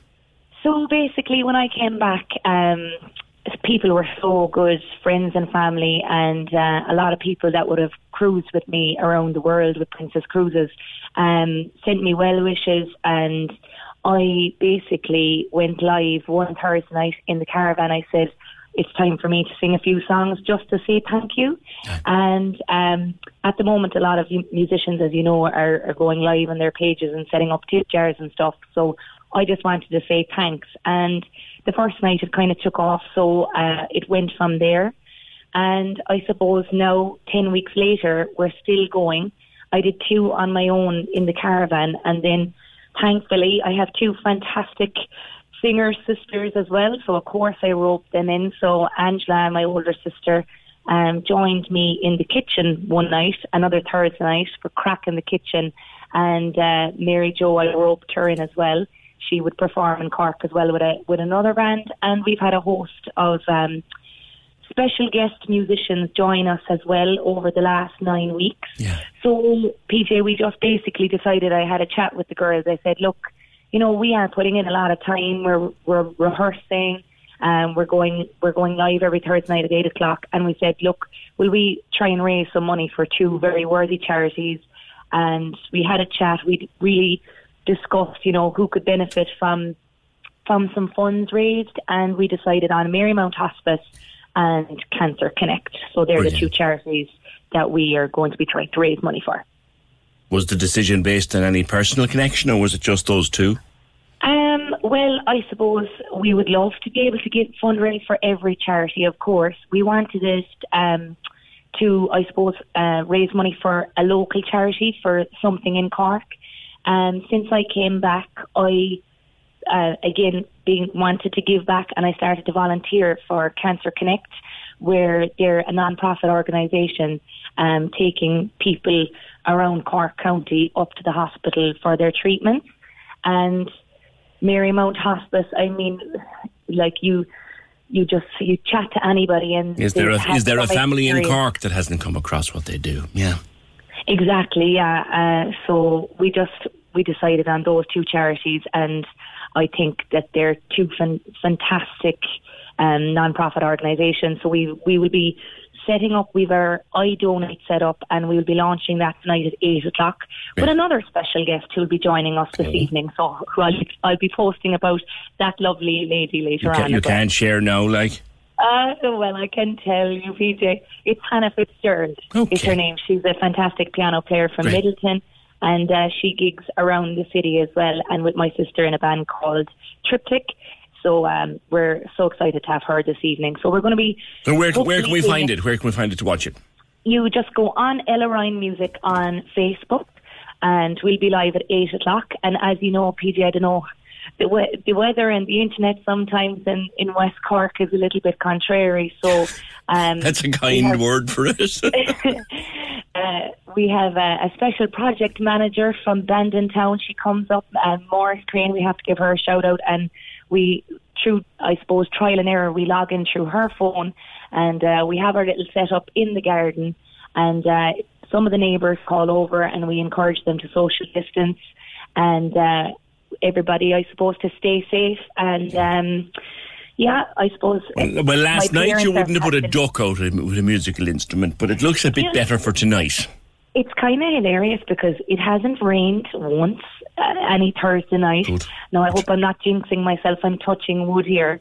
But um, we've had the weather on our side every Thursday night. So hopefully we'll hope to continue. And you know what? It's just a, a kind of a, a positive, good news story. Absolutely. Uh, Weird, weird times. And the more of them we can get, the better. Great to talk to you, Ella, and, and good to know you got back safe and that you're now doing something to give back, as you say. Ella Ryan Music on Facebook is where you'll find it. And loads of people doing these, thanks, Ella, loads of people doing these uh, tip jars. It's like a PayPal tip jar. And someone asked me recently, what are these things about? Basically, the artist has set up a link to PayPal and you can just give them a couple of quid if you appreciate what they're doing. Plus, Ella and her friends have GoFundMe's and stuff like that going. But all this stuff has been set up by the artists themselves, and particularly if it's for charity. Uh, they've done a lot of hard work to make sure that it works and it's secure and your money is secure. So if you give them a fiver, then they get the fiver or the charity gets the fiver. And some of the artists have put up a tip jar to make a couple of bob for themselves. And there's no harm to that in the middle of this.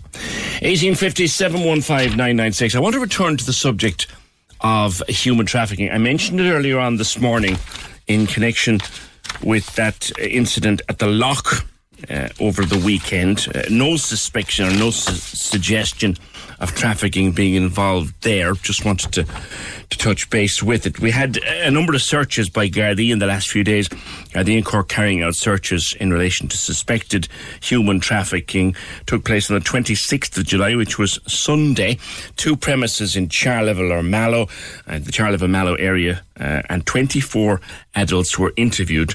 Three who it's believed were uh, trafficked Uh, were removed from the properties and are receiving assistance. No arrests were made. The investigation is ongoing. Mary Crilly from the Cork Sexual Violence Centre and Cork Against Human Trafficking. Mary, Mary, we've spoken about this many, many, many times. Good morning to you. Morning, PJ. And um, this time last year, you helped us launch Cork Against Human Trafficking, where we were able to have people in the centre. So I remember you, you know, were very keen to interview us and to get involved in it. So thank you for that. So this is a year on, and really what we're trying to do today is the UN World Day Against Human Trafficking. So there's two days a year we can really highlight the issue or highlight the problem because it is a huge problem. And I'd welcome the fact that the Gardaí did raid premises in North Cork, and I think before the shutdown they raided a few nail bars in the city, and people are horrified, I think, by that because how could somebody be trafficked in nail bar when you're looking in at them? So what we're doing in Cork against human trafficking is just raising awareness and highlighting it. This year, because we're not going to have a gathering, we have um, our windows kind of done up at Cork against human trafficking. We have car stroke window stickers that we'd love to blitz around the place, that we'd love to have on every car and every shop window and business window just to remind people, because I know sometimes in this area you can get overwhelmed by the extent of it. You know, like it's worth something like 15 billion a year, and 75% of those trafficked for sexual exploitation of women and children. And the horror of kind of a four or five year old being trafficked for sexual exploitation doesn't even bear thinking about. Yeah. So sometimes we can't do an awful lot, but Cork is the only place in the country doing this, doing anything, where we are going out there and we're saying, look, it's happening. Let's just keep our eye out. Let's just do what we can do. Um, and the government needs to get involved because um, Ireland, as regards the rest of the world, we're on an appalling kind of um, standard. You know, we look at quality standards. I know you probably have Siobhan on a while and she's speaking about Yes. that, but, you know, we really are kind of bad in Ireland. I spoke to a woman uh, last year who, who wrote about her experience, and, and she found herself in Cork. She had no idea where she was. She just found herself. She realizes now that she was in Cork, having been picked up on the streets of, of London. And you spoke to me previously, Mary, more than once about people that you had found who literally had no idea where they were, let alone what country they were in or what city they were in. Well, that's it, because I mean, they're picked up, they're kind of really coerced into coming over. It's not always a big kind of burly guy throwing them over their shoulder. It could be a young man or a young woman or a young couple kind of persuading somebody to come over doesn't work or something, and they don't look like the usual trafficker. So, I mean, what it gives these young women is hope, or young men, because young men are trafficked as well. I think in North Cork, it was men who they found who were trafficked for different kind of labour exploitation. Yeah. Like in the Cork and human trafficking, of course, we started last year just looking at sex trafficking because I know I'm quite blinkered, you know, when it comes to that. But we have extended to look at human trafficking because there's human beings who are being exploited for labour and different things. But there's also a woman here, an Irish woman, um, at the launch last year, and she spoke about being trafficked around Cork, and she's an Irish woman and being trafficked around the country. So it's not kind of what we always assume it's going to be.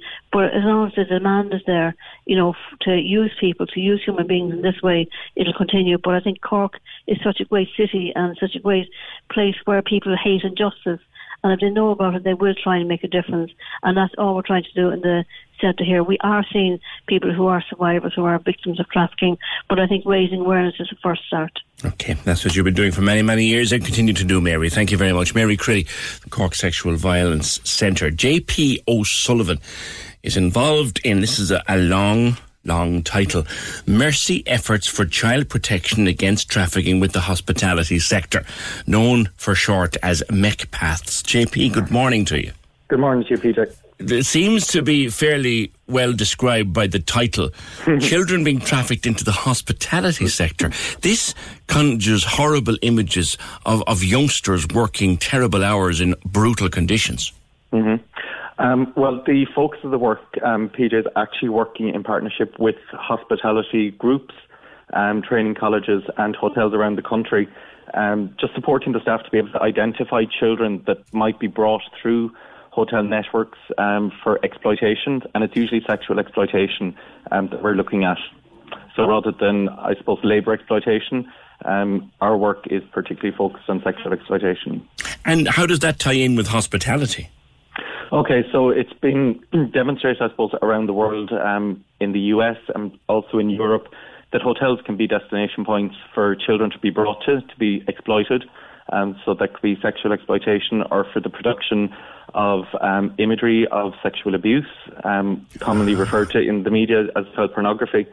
Um, so it's, I suppose, it's something that's happening around the world. Ireland is certainly not immune to it. And from working with some of the, the great hospitality partners that we have, we're hearing that yes, the um, hotels have identified situations where children have been brought in, they've been taken to rooms, they've been exploited, and the staff quite simply didn't know what to do um, at the time. So that's where our piece of work comes in, um, just training people on what to do when they spot something and get that gut feeling that something is just not right.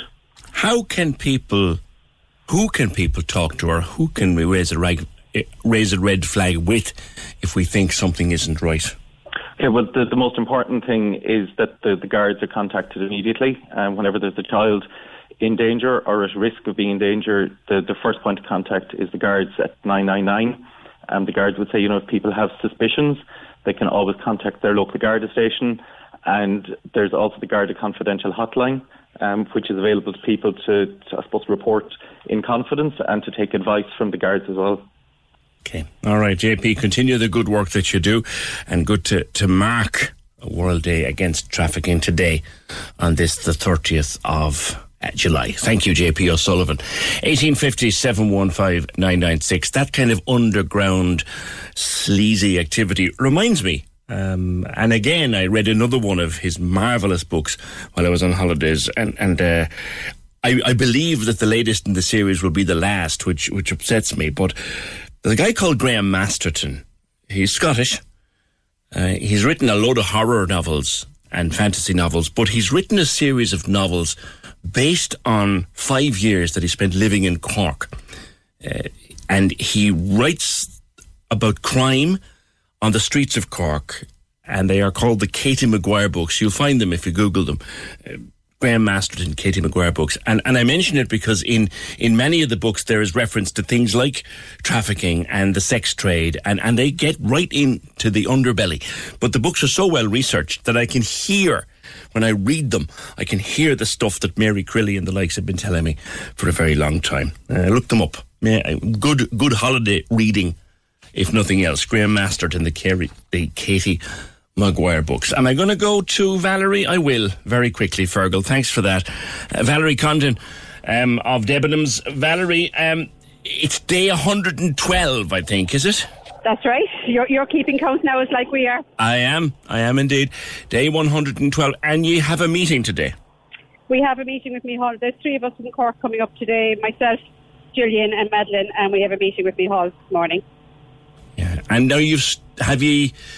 I'm getting a breaking story here. Have you have you set, stood down your protest? No, no, no way are the protests stand, uh, standing down. We were there was a few of us up in Dublin last week. We met with Leo. He promised to speak to KPMG and try to sort something out. So today now we're meeting with Micheál Martin, but no way have any pickets have been standing out down. In fact, there's been movement up the country in some of the pickets, so we're actually being more vigilant today. Mm. Are you, are you willing to, to stand down if someone says stand down? We'll only be willing to stand down once something is signed and everything is voted on. So obviously, if something comes out of today, or if something comes out of anything, it will ha- the staff will have to vote for it. And while the staff are voting for that, the pickets will be still ongoing. And once it's signed and once it's voted on, then we can stand down.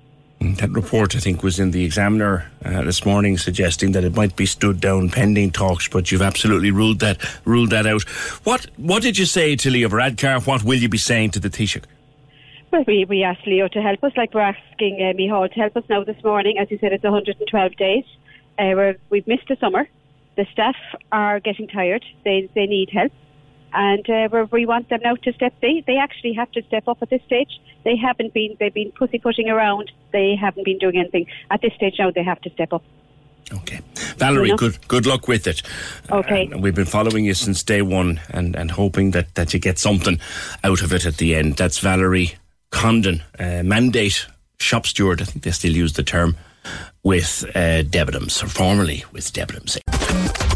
The Opinion Line with PJ Coogan on Corks 96 FM. 1850 715 996. Text to WhatsApp 083 396 96 96. Email opinion at 96fm.ie. Twitter is at opinionline96 with the hashtag OL.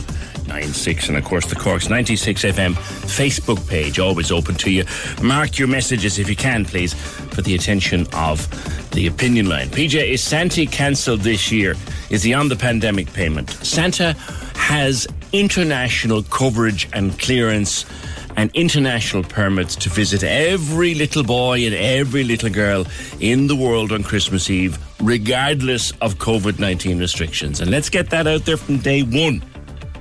Santi will travel. He may not get into the supermarkets and he may not get into the shopping centres and his helpers may not be as as, uh, as many on the ground as normal. And that would be something would be very sad, but the man himself will get out of the North Pole on the night in question. But that's 148 days away now. I know. I'm sad, aren't I? I am. I am indeed. This got banned. We had this on the show back in May, I think, when this ad got a lot of people talking. I'm now breaking the rules because it's officially banned. Who cares? Welcome back. We have got a great show for you today. So, tell me, how many of you ever feel your tampon? You shouldn't. It might mean your tampon isn't in far enough. You gotta get them up there, girls. Example, our special Tampax Pearl compact grip design is your guide to comfort. Just pull it, lock it, and put it in. Not just the tip, up to the grip. So get them up there, girls, with Tampax. Do it for comfort.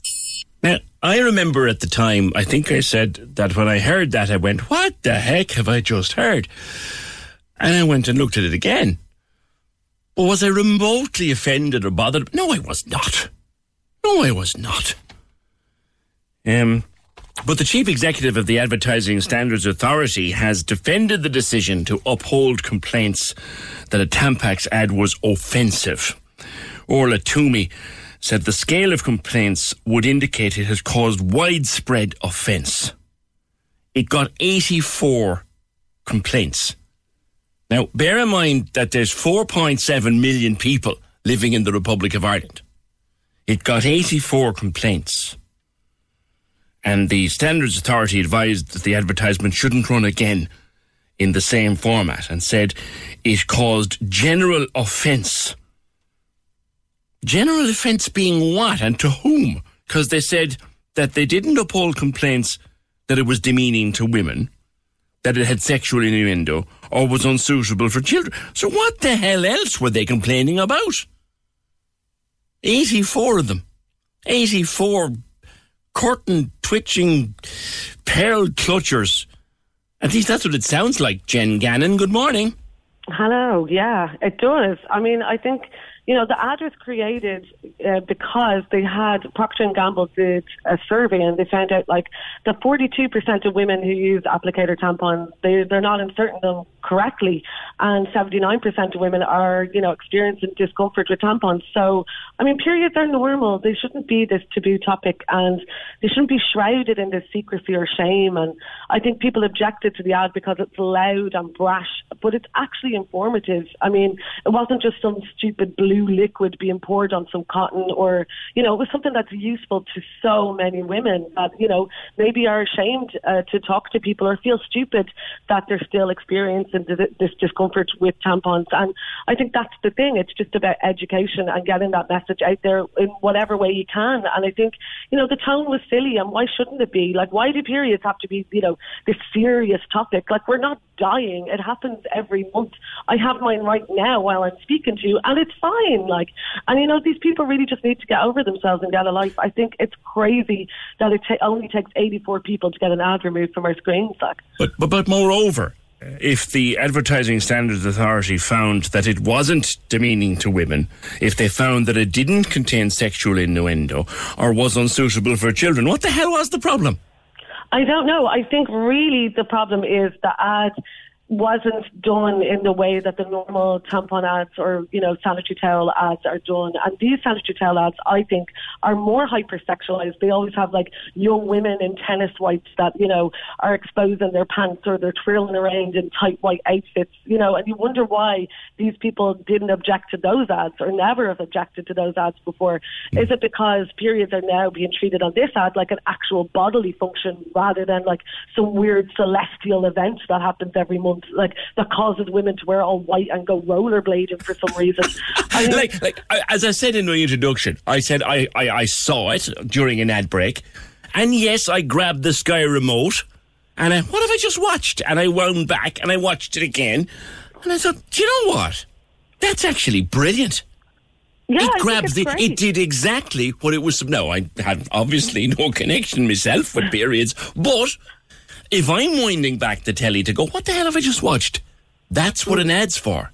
Exactly. Yeah, you want to get people talking, and that's the thing. It's the same thing, you know, that we've seen this summer, uh, like well during lockdown, where people were saying they're having discussions around like normal people, like about consent, and like these kind of adverts that stir a conversation. That's what you want. You want to, you know, have these conversations, educate people, and I just think you know periods are so normal that I don't understand why anyone would take offence to something like this unless they're embarrassed about the fact that women have these bodily functions. And, you know, the only thing I find offensive is that women still have to pay so much money to, uh, you know, have these products.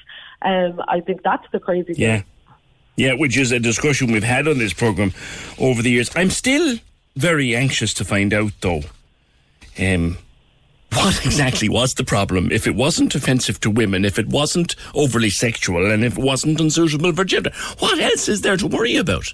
I really just think it's the fact that it was loud and in your face, and people are used to these. Uh, Jesus, I'm, I'm loud and in your and- face. Then take me off the air next.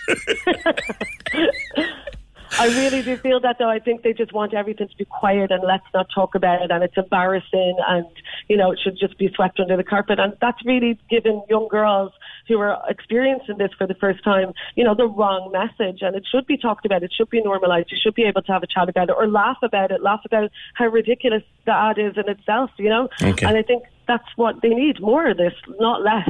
All right, leave it there. Jen Gannon, who is a pop culture broadcaster and journalist, about the banning of the, the Tampax ad. 1850 715 996. Antoinette says, Oh, Jesus.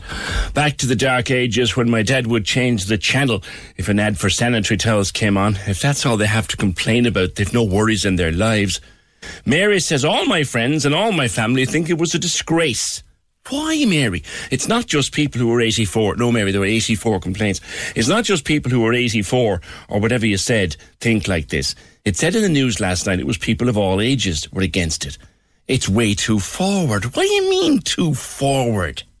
50% of the population goes through this every month for 40 years on this planet or however long it lasts. It was her voice, says Kate. I didn't like that. Other than that, get over it. Kevin says, Who banned it? Have they the authority? If not, they've done more for it advertising than anyone at the company could hope, hope for. Gerard was disgusted and said he had to walk out of the room. I'd love to talk to Gerard. 1850 715 996. My favourite sporting event of the year has been saved, and it starts tomorrow. It's coming next. This is Cork's Gold Imro award winning talk show. The Opinion Line with PJ Coogan. Call us now, 1850 715 996. On Cork's 96 FM.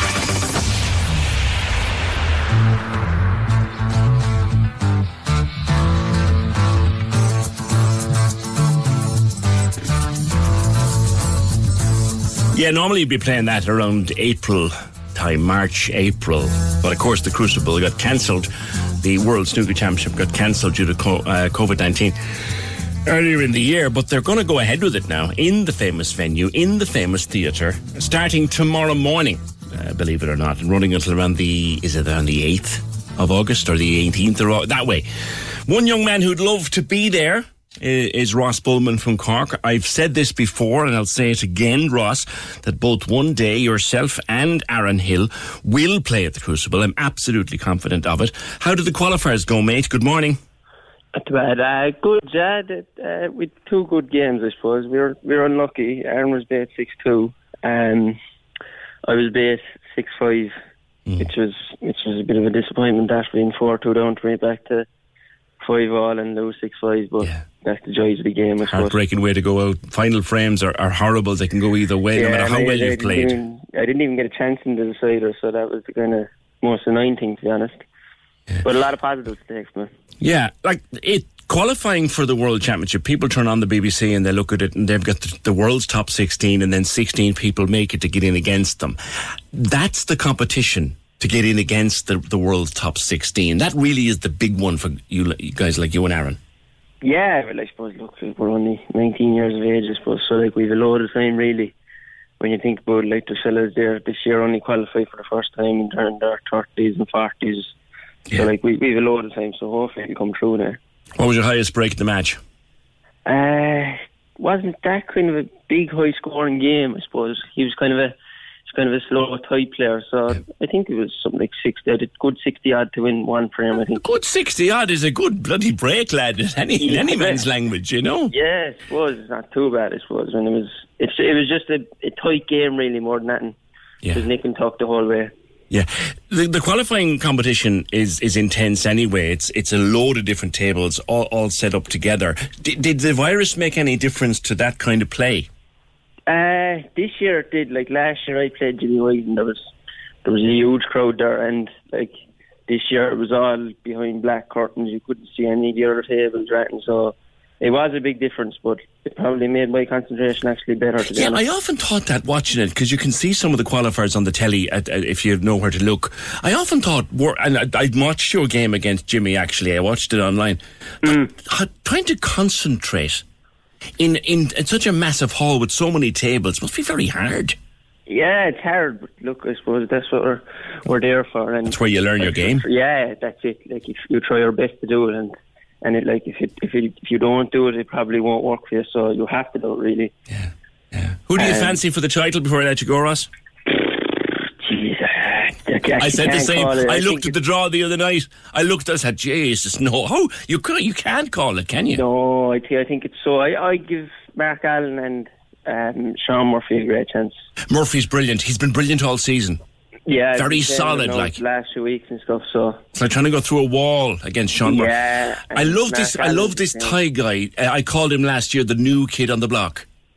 And Yeah, yeah, he's great. He's playing, he's playing Ronnie, so that's Yeah, that's Ronnie. that. divided loyalties there, but he's very, very good.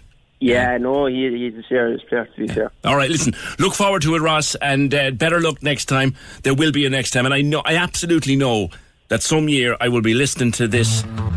I'll be waiting to watch you on the telly. Cheers. Cheers, mate. Take care. That's Ross Bulman Cheers. From Youghal, and best of luck to himself and Aaron Hill for their snooker futures. We have got some serious snooker players in, in Cork, and there too. Uh, Aaron Hill and Ross Bulman both come through the qualifiers, both beaten in the qualifiers this year for the World Snooker Championship, which starts tomorrow, but big futures ahead of them both. On Debenhams, PJ, while I am sorry for the Debenhams workers, what about all the other workers in jobs that were let go and only got statutory redundancy and could do nothing about it? What makes the Debenhams workers any different to them? Thanks. It's it's a question. What makes them a bit different is they've decided not to accept it from their employers. Like the Vita Cortex workers decided not to accept that from their employers either.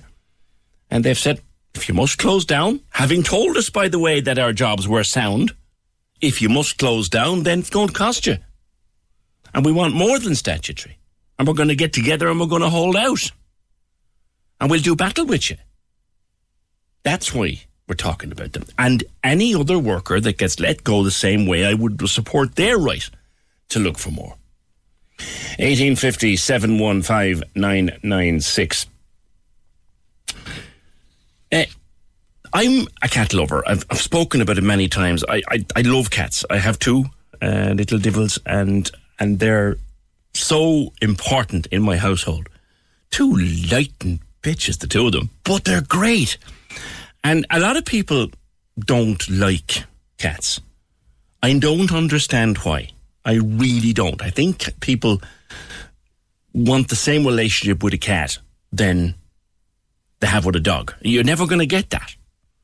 But there's an interesting uh, book out, uh, Minding Mittens, and it's about the relationship between cats and children. And Ashley O'Keefe is from the Cat Hospital in Glanmire, joins me now. Ashley, good morning. Good morning. Hi, PJ. How are you? I'm good. First of all, and we'll talk about the book in a second, would you agree with me there? People who want the same relationship with a cat as they have with a dog are, for want of a better word, meowing up the wrong tree. Yeah, that's true. Um, cats are very, very different. Like dogs are very social animals. And even though cats can be social, naturally they are very independent, even a bit territorial kind of animals. Um, and they always have a little bit of the wild side in them. So it's it's not the same thing. Um, definitely not the same relationship, but you can um, get a different relationship from your cat, but it's just you can't expect the same thing as a dog. Um, some some cats do act very dog-like, and certain breeds and things like that. But um, as a whole, they are different. So you just have to, I suppose, understand them better, really, to kind of get a proper relationship out of it. You know. Uh, you're a vet at the Cat Hospital in Glanmire. What what prompted you to write this book? So um, I did a, a certificate, a two-year certificate on feline behaviour, and I learned loads of information. And um, I kind of see a lot of behavioural problems in work. And what I just found is that it would be easier to maybe, I suppose, get to children first and kind of give them really good foundation in, um, you know, cat behaviour. And if they start doing it the right way, then they're going to be brilliant owners, um, and you'll prevent a lot of behavioural problems because it is very hard to fix the problem once it started occurring. So it's much easier to prevent it from happening in the first place. So I just said children were kind of a good a good um, audience to go to, and they're very open to learning, and they don't have any preconceived ideas about cats yet. So I thought they'd be a good one to, to aim it at. Yeah. Now it's a, it's a kind of an activity book. There's a quiz and, and colouring in it and all of that, but it's full of little advice, little bits of advice about having a cat and raising a cat and keeping a cat. Yeah, yeah. So so it has all that. It has the colouring page and the quiz, and has lovely illustrations by um, the Cork artist Leah Murphy. But it also it, it kind of tells a story. So it's not told as a factual book because I know sometimes even myself, if I get a factual book, I don't like reading it. Um, so it's told as a story, and it's about a little boy called Tom and his kitten Mittens, and he basically goes through what he does on a day-to-day basis for her. So he kind of tells us about his, her litter tray and how he feeds her and um, the bedroom that she kind of sleeps in and things like that. So it just goes through that, and it goes through how he picks her up and he, he doesn't pick her up the wrong way and, and, and things like that. So it kind of it kind of goes through it in what's hope it hopefully will be kind of an engaging, interesting way for children to learn. So. Yeah, because the one thing about having a cat is the communication system between you and them is totally different, say, between you and a dog. So you can train a dog, and if the dog is scratching the door, you shout at the dog, and the dog stops scratching the door in the most basic form. Same is not the case for the cat when it decides to take a lump out the settee. No, no, and it doesn't work the same way. Like uh, I would get a lot of clients that have tried the dog way. They've tried to give out or, you know, do a little tap on the nose or something or a water spray and it really doesn't work. It actually has the opposite effect. The cat gets really scared. and it thinks that you're the bad one and it doesn't learn from that at all. So you, you really can't go about it the same way with cats. You really have to try and go about with positive, um, you know, reinforcement and um, just trying to figure out why they're doing that behaviour in the first place um, because punishment does it just doesn't work and it will go very badly. No, they, you know, they, they run they run away from you with a haughty look and give you and, gi- and gi- give you a bad eye for the rest of the evening is what my one does. Yeah. That's it, yeah, yeah. They won't talk to you for a while, and they think that, that they didn't do anything. They think you're the problem now. so, and it might actually make the problem worse as well. So, Yeah. because a lot of um, their problems are from stress. So, if they get stressed out from their owner giving out to them, it could even just make the whole thing worse. So, yeah. Well, I think it's a great. I think it's a great idea because a lot of kids, and, and I say this, I'll probably get slaughtered for this now, but I don't care. I think a lot of kids growing up not liking cats, they grow up with a Hmm. dislike of cats because it's bred into them by adults. Yeah, yeah. So, so I think as well, and a lot of people that I've met that you know didn't like cats. When I asked them why don't you like cats, they say it's because oh they got scratched or bitten by a cat when they were younger, or or whatever, or they had a family cat that was really nasty to them, or something like that. But most of the time, um, like cats that look scary, like cats that you know that you see that are hissing and their hair is standing up and they're trying to scratch. They're, they're probably just really afraid, um, and it's just learning how to approach them the right way and avoiding scratches and bites um, and you know just just approaching them properly will, will reduce a lot of And that, when you know? when a cat knows you and trusts you, that's a lovely bond. absolutely yeah you earn it with a cat that's You- you- oh, you and you have to constantly work on it. you do you It's do like a you marriage. do. you do so they're definitely the boss and you do have to earn it Yes. and they won't just go up to anyone and um, so so that's nice it's a nice part of that relationship you All do have to earn it so. Listen, good luck with it, Ashling. Thank you very much. Thanks very much for having me on Cheers, thanks very much Ashling O'Keefe, author of a book called Minding Mittens. I think someone put it best years ago when they said, a dog has an owner, a cat has staff. That gets it in one. 1850 715 996. Come all of the gigs of the summer are off because of COVID 19. It's terrible. It's and we talked about entertainment and music and pantos and jazz and all the summer gigs that we really wanted to be going to. They're all off because of COVID nineteen, and we just cross everything crossable that they'll come back next year. But in the meantime, we've got the next best thing, the Back Garden Festival with Harvey Norman. We've put it together on our on our app, on our phone app. Go in there, you'll find the Back Garden Festival.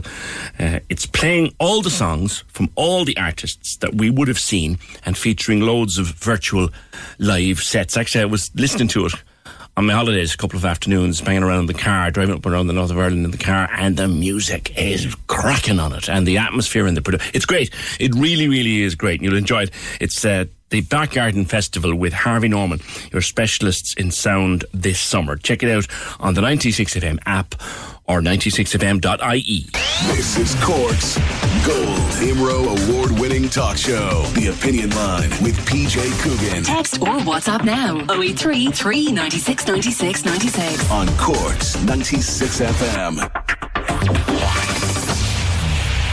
Just on Debenhams and why those workers are different, as someone was questioning in a message there a while ago. Kevin, which I forgot to mention in my reply, Kevin says the big difference is they're still trading and still trading successfully or relatively successfully. So they have the money. 1850 715 996. There's a new book out called Keep Your Cool How to Cope with Life's Worries and Stress. And it's aimed at a teenage audience, people who are in school and maybe just leaving school, dealing with a very stressful world and a world that I'd have to admit, eh, my teens are well behind me now, well behind me. But when I look at the teenagers of today and what they deal with, and my teens, and my wife's teens, and my friends' teens, it's a different world. And they do sometimes need help with it. Uh, Dr. Aaron Balick joins me on the phone. Aaron, good morning to you. Good morning. Lovely to talk to you. W- would you accept that, that being a teenager in 2020 is a lot different than being a teenager in the 1980s, say? For sure it is. But I would also say that being a teenager in the 1980s was a lot different from being in the 1950s also. So, you know, being a teenager, you've got the uh, you've got the stuff to deal with it, whatever the generation. It's just about knowing how to do it, I think. But definitely, your and my childhood was different from from teens today. Are there standards that every teen has to deal with, regardless of generation?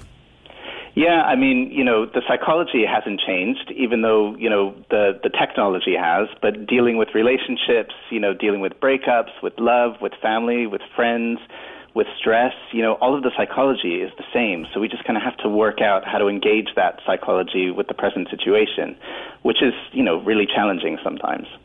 You go through in a series of different chapters the kind of things that, that teens are dealing with, things like school life, friends, enemies, frenemies, that new word of today, life at home. But you start off by the person having an understanding of themselves. That's right. I mean, you know, you think about what we all learn in school, and you know, you get your you get your maths and your English and your social studies and your history, but you don't actually really learn about how how you work, you know, how your mind works as a as a human being. And actually, you know, psychology's been studying this for you know, well over a hundred years, more than that. And I feel like um, we can give young people the skills to understand how they respond to their environments and to make better choices by understanding their psychology. Now, you might say, well, if you're a teenager and you're struggling with something in your life, there are adults around you who love you, principally your parents, and they will help you. But there's something in the teenage mindset, is there not, that says they're the last people in the world I want to talk to, no matter how hard they try.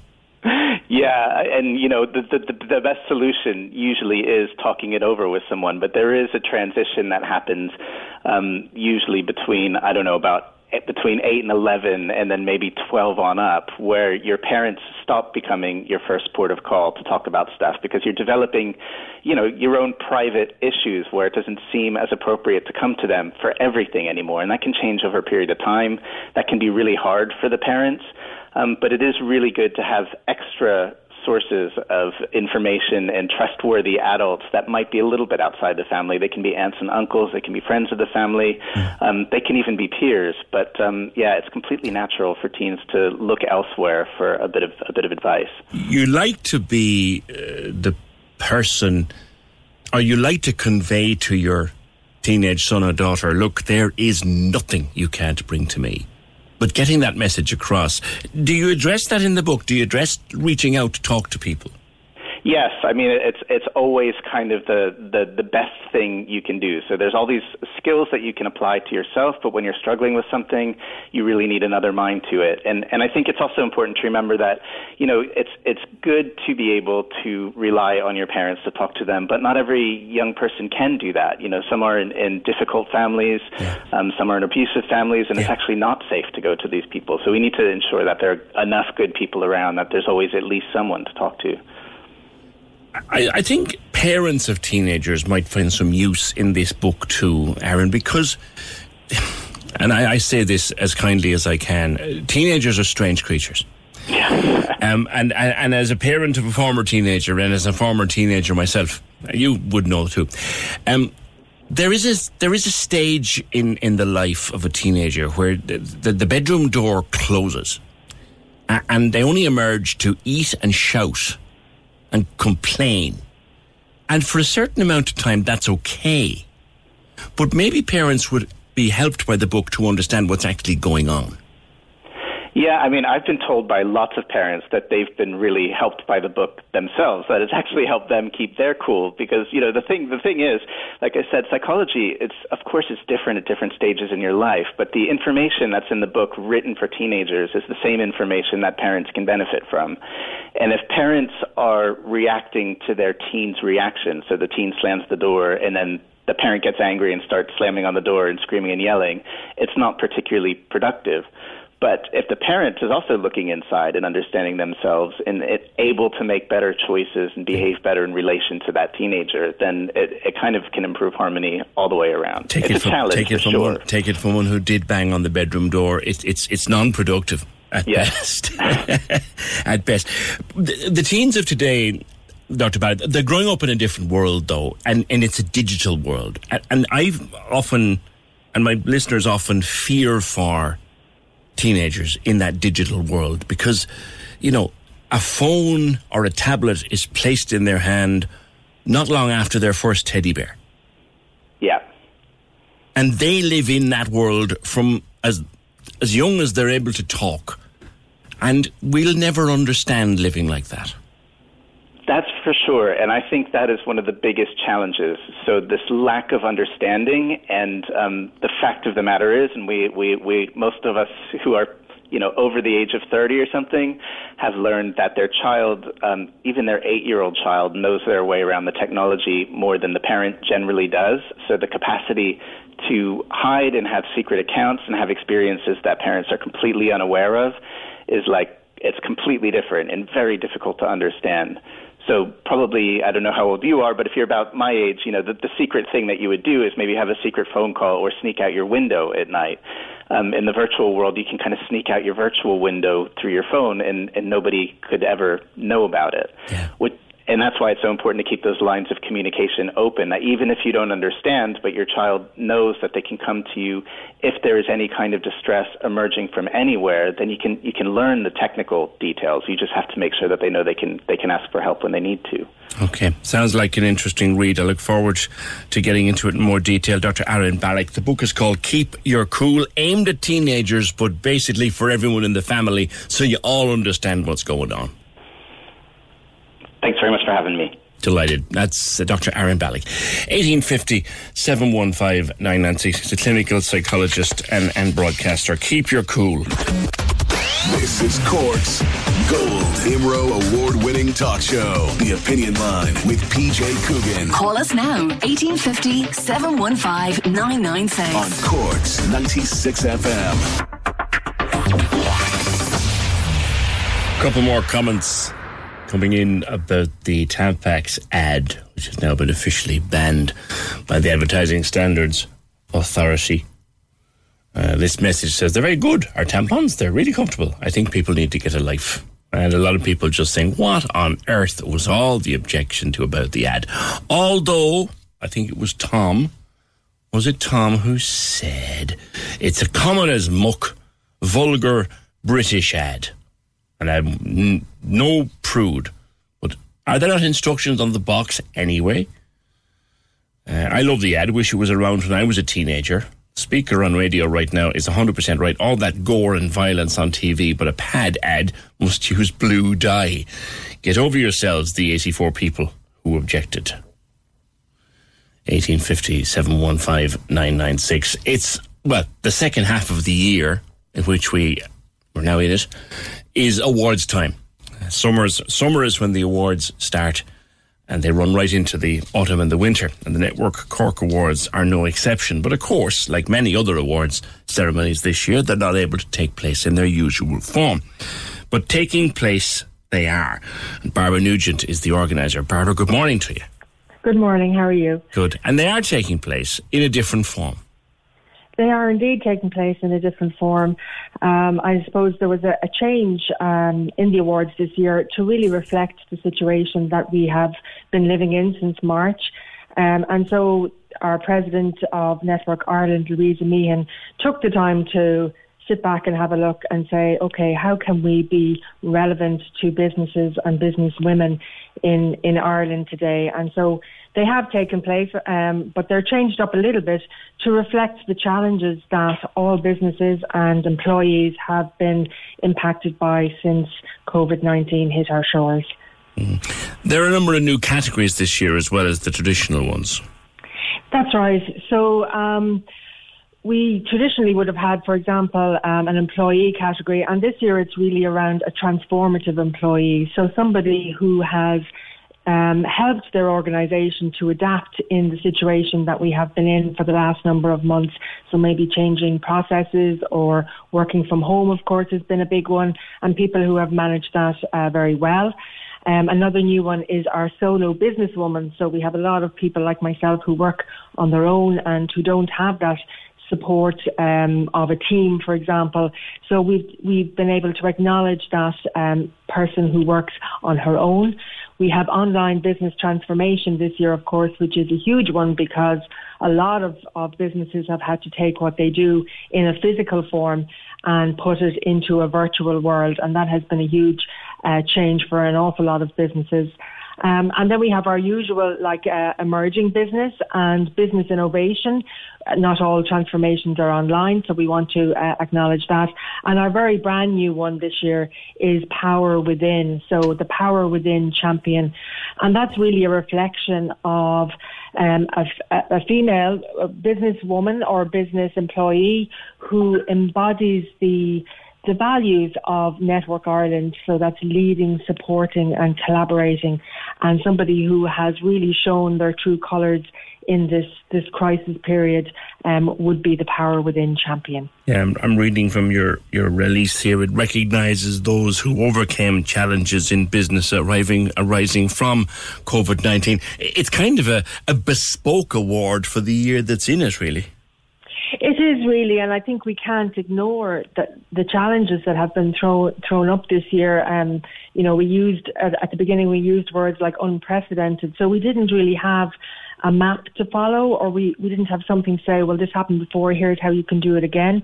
So people really had to dig deep and you know, adapt and I think, you know, overcome fear. I, I don't know about you, but at the beginning of this, there was just that sense of fearfulness. Yeah. You know, what is this? And, and I've, you know, some people lost their jobs, some people had to shut their shop fronts, you know, and, and the uncertainty of the future.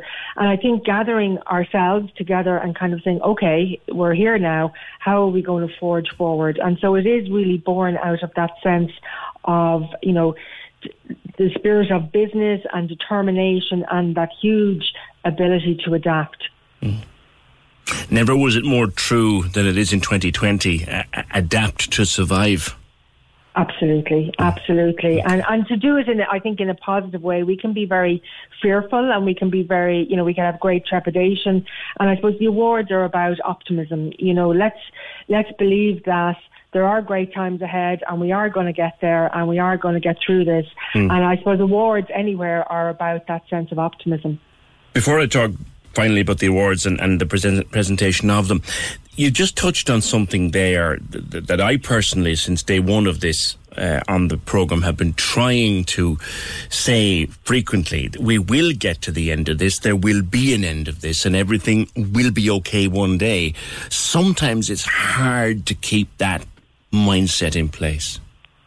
It is, and, and you're absolutely right. Um, and I think that's where Network Cork and the members have been incredible um, in in their support of each other. And when you have that day where it's all a bit tough and you can't see the light, you know there is there is somebody there who will kind of talk you down and say, "Look, come on, Barbara, it's it's going to be okay." And and I think we've tried to engender that sense of optimism through our virtual events and we, we've had a number of things going on since March to try and you know, keep those spirits up because you're right, you're absolutely right. It it will come to an end and we will be hopefully shaken but not stirred. Mm. Um, and I suppose we have tried as as as a as a network to, like yourself, keep giving that message to our members.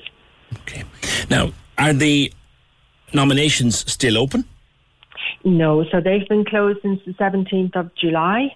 Um, and so the process then is to for the judges, and we have three amazing judges this year, if I can call them out. Go ahead. We have um, Sharon Corcoran, who's the director of economic development and tourism with Cork County Council. We have Ernest Cantillon, who is the owner of Electric and Sober Lane. And we have Elmarie Kelleher, who's branch manager with AIB. So their um, daunting task was to go through all of the applications and we had almost 40 of them and to, yeah, to score and to try and find finalists and winners. Okay. And the entries will be, or the winners rather, will be announced on the 28th of August. How will that be done? So we're working on that behind the scenes and we're hoping for something that will probably be, be a blend of in person and virtual because, you know, we will be limited by numbers and we will have social distancing guidelines and all of that. So our, our committee are working very hard with FOTA to figure out what that might look yeah. like. Um, but you know we will try and make it the very best experience we can because this is a celebration yeah. it's a celebration of women in business and it's a celebration of you know that's that's uh, resilience and determination so we want to really make it an exciting event yeah. and something to look forward to and and you've Elaine hosting the the, the final the or hosting the the presentation formally of this parish you may not know I did not know, but I'm delighted to hear that. Elaine Crowley from TV, yes. from Virgin Media will be Very hosting the, the, the, awards yes. ceremony at the end at the end of August. Barbara, good Absolutely. to talk to you. Thank you. Thanks Take care. Bye bye. Take care. Bye bye. 1850 715 996. Bit of sad news, very sad news emerging uh, business wise now. TUI um, used to be called Falcon. All that holiday TUI holidays, Falcon holidays, brochures, travel agents, you know them. You've travelled with them, I certainly have. TUI has announced it will close 166 high street shops in the UK and Republic of Ireland. You could kind of see it coming, couldn't you? They'll continue their business online, as far as we know, but Sky News reporting this morning that they will close 166 high street stores in the UK and in the Republic. And that's obviously jobs gone. Hundreds of jobs gone in those offices and those shops, which is sad news. Something else that will be disappearing, uh, as picked up in the papers this morning, uh, Argos won't be publishing that great big catalogue anymore. Do you know the big thing? And when you finish reading it, you can use it as a doorstop, or you can prop up a gammy leg on the table. Yeah, that Argos, big thick yoke. I remember when Argos opened down in Mahon Point, for example, they, they had youngsters giving out catalogues into windows of cars as you headed in towards the bloody things were about about five pounds weight and they lobbed in the window. She nearly crashed the car. Huge flipping things. Well, in an email to the staff, chief executive of Argos, of the parent company Sainsbury's, I didn't know Sainsbury's owned Argos. Uh, they have said that most customers are now browsing and ordering online. We've decided that the time is right to stop printing the Argos catalogue. Removing the printed catalogue helps us to flex our range and offers and to be more competitive on price. The Argos catalogue has been out since 1972. 1972. So no more Argos catalogues. They will still bring out the Christmas one, but no more Argos catalogue. That's sad news from the world of business. Just talking about the awards there with Barbara, I should mention that you're voting now as we speak for the Cork's 96 FM Best of Cork Awards taking place on air on Friday, the 14th of August. Uh, it's time to vote now. There are a load of different categories for the 2020 awards, like for the best gym, we've narrowed it down to Fits Fitness, District Health and Leisure, Body Mechanics, EMF, Lifting, uh, and F and Fit Ballincollig. And the best burger, we've narrowed it down. Oh, oh this will be a hard one to, to call. Oh, I couldn't call this myself now. Not in a month of wet Sundays could I call this. Son of a bun. Bunsen. Cockbull. The West Cork Burger Company. Or Hillbillies. There's a coffee category. There's the work, the best workplace category. The Imperial Hotel, Apple, District Health and Leisure, the Cope Foundation, and the Schull Harbour Hotel. Then we've got bars. We've got the hotel. We have the best hotel, of course, is in there. Best best hotel. Where's that? Where's that list? Where's that list? Where's that list? The best hotel. Oh, I can't find it. Oh, there it is. The Montenotte, the Imperial, the Schull Harbour Hotel. They've come up in a couple of categories this year. The Kingsley and the Metropole. You can vote by going on to www.corks96fm.ie and vote for your favourite. The awards back for 2020 with Corks 96 FM. That is sad news from Tui. Did Jar want to come back to talk to me about the tampon ad? Uh, if he did, I'd take him for a minute or two before we finish. Um, because he was he was he was given out about it. Uh, where did I find his, his, his comment there? He he was upset by it and he had to leave the room. He says it's all for feminists, uh, but it's a step too far. He said it's almost pornographic. Ah, here a second now. What's what's pornographic? Would someone please tell me what's pornographic about this? Welcome back. We have got a great show for you today. So, tell me, how many of you ever feel your tampon? You shouldn't. It might mean your tampon isn't in far enough. You gotta get them up there, girls. Example, our special Tampax Pearl compact grip design is your guide to comfort. Just pull it, lock it, and put it in. Not just the tip, up to the grip. So get them up there, girl, with Tampax. I- Do I it know. for comfort. I know that I'll probably get a call to the office now to be asked to explain myself as to why I'm playing a banned ad twice. I just did. It's great. No reason why it's banned. Even the Advertising Standards Authority couldn't understand why it was banned. They just banned it. 1850 715 996. Trying to get Jar, unfortunately, he's not answering his telephone. That's that's a pity. I'd love to have had a little bit of a Barney with him to finish out the day. That's it. Uh, Deirdre's back tomorrow and on Tuesday. Uh, and I'll see you Wednesday morning.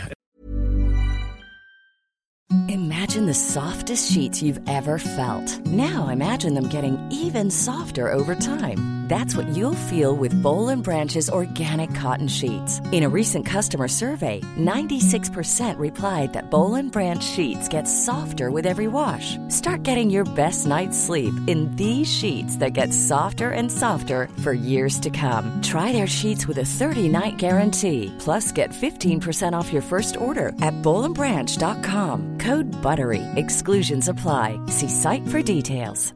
Even when we're on a budget, we still deserve nice things. Quince is a place to scoop up stunning high-end goods for 50 to 80% less than similar brands. They have buttery soft cashmere sweaters starting at $50, luxurious Italian leather bags, and so much more. Plus, Quince only works with factories that use safe, ethical, and responsible manufacturing. Get the high-end goods you'll love without the high price tag with Quince. Go to quince.com slash style for free shipping and 365-day returns.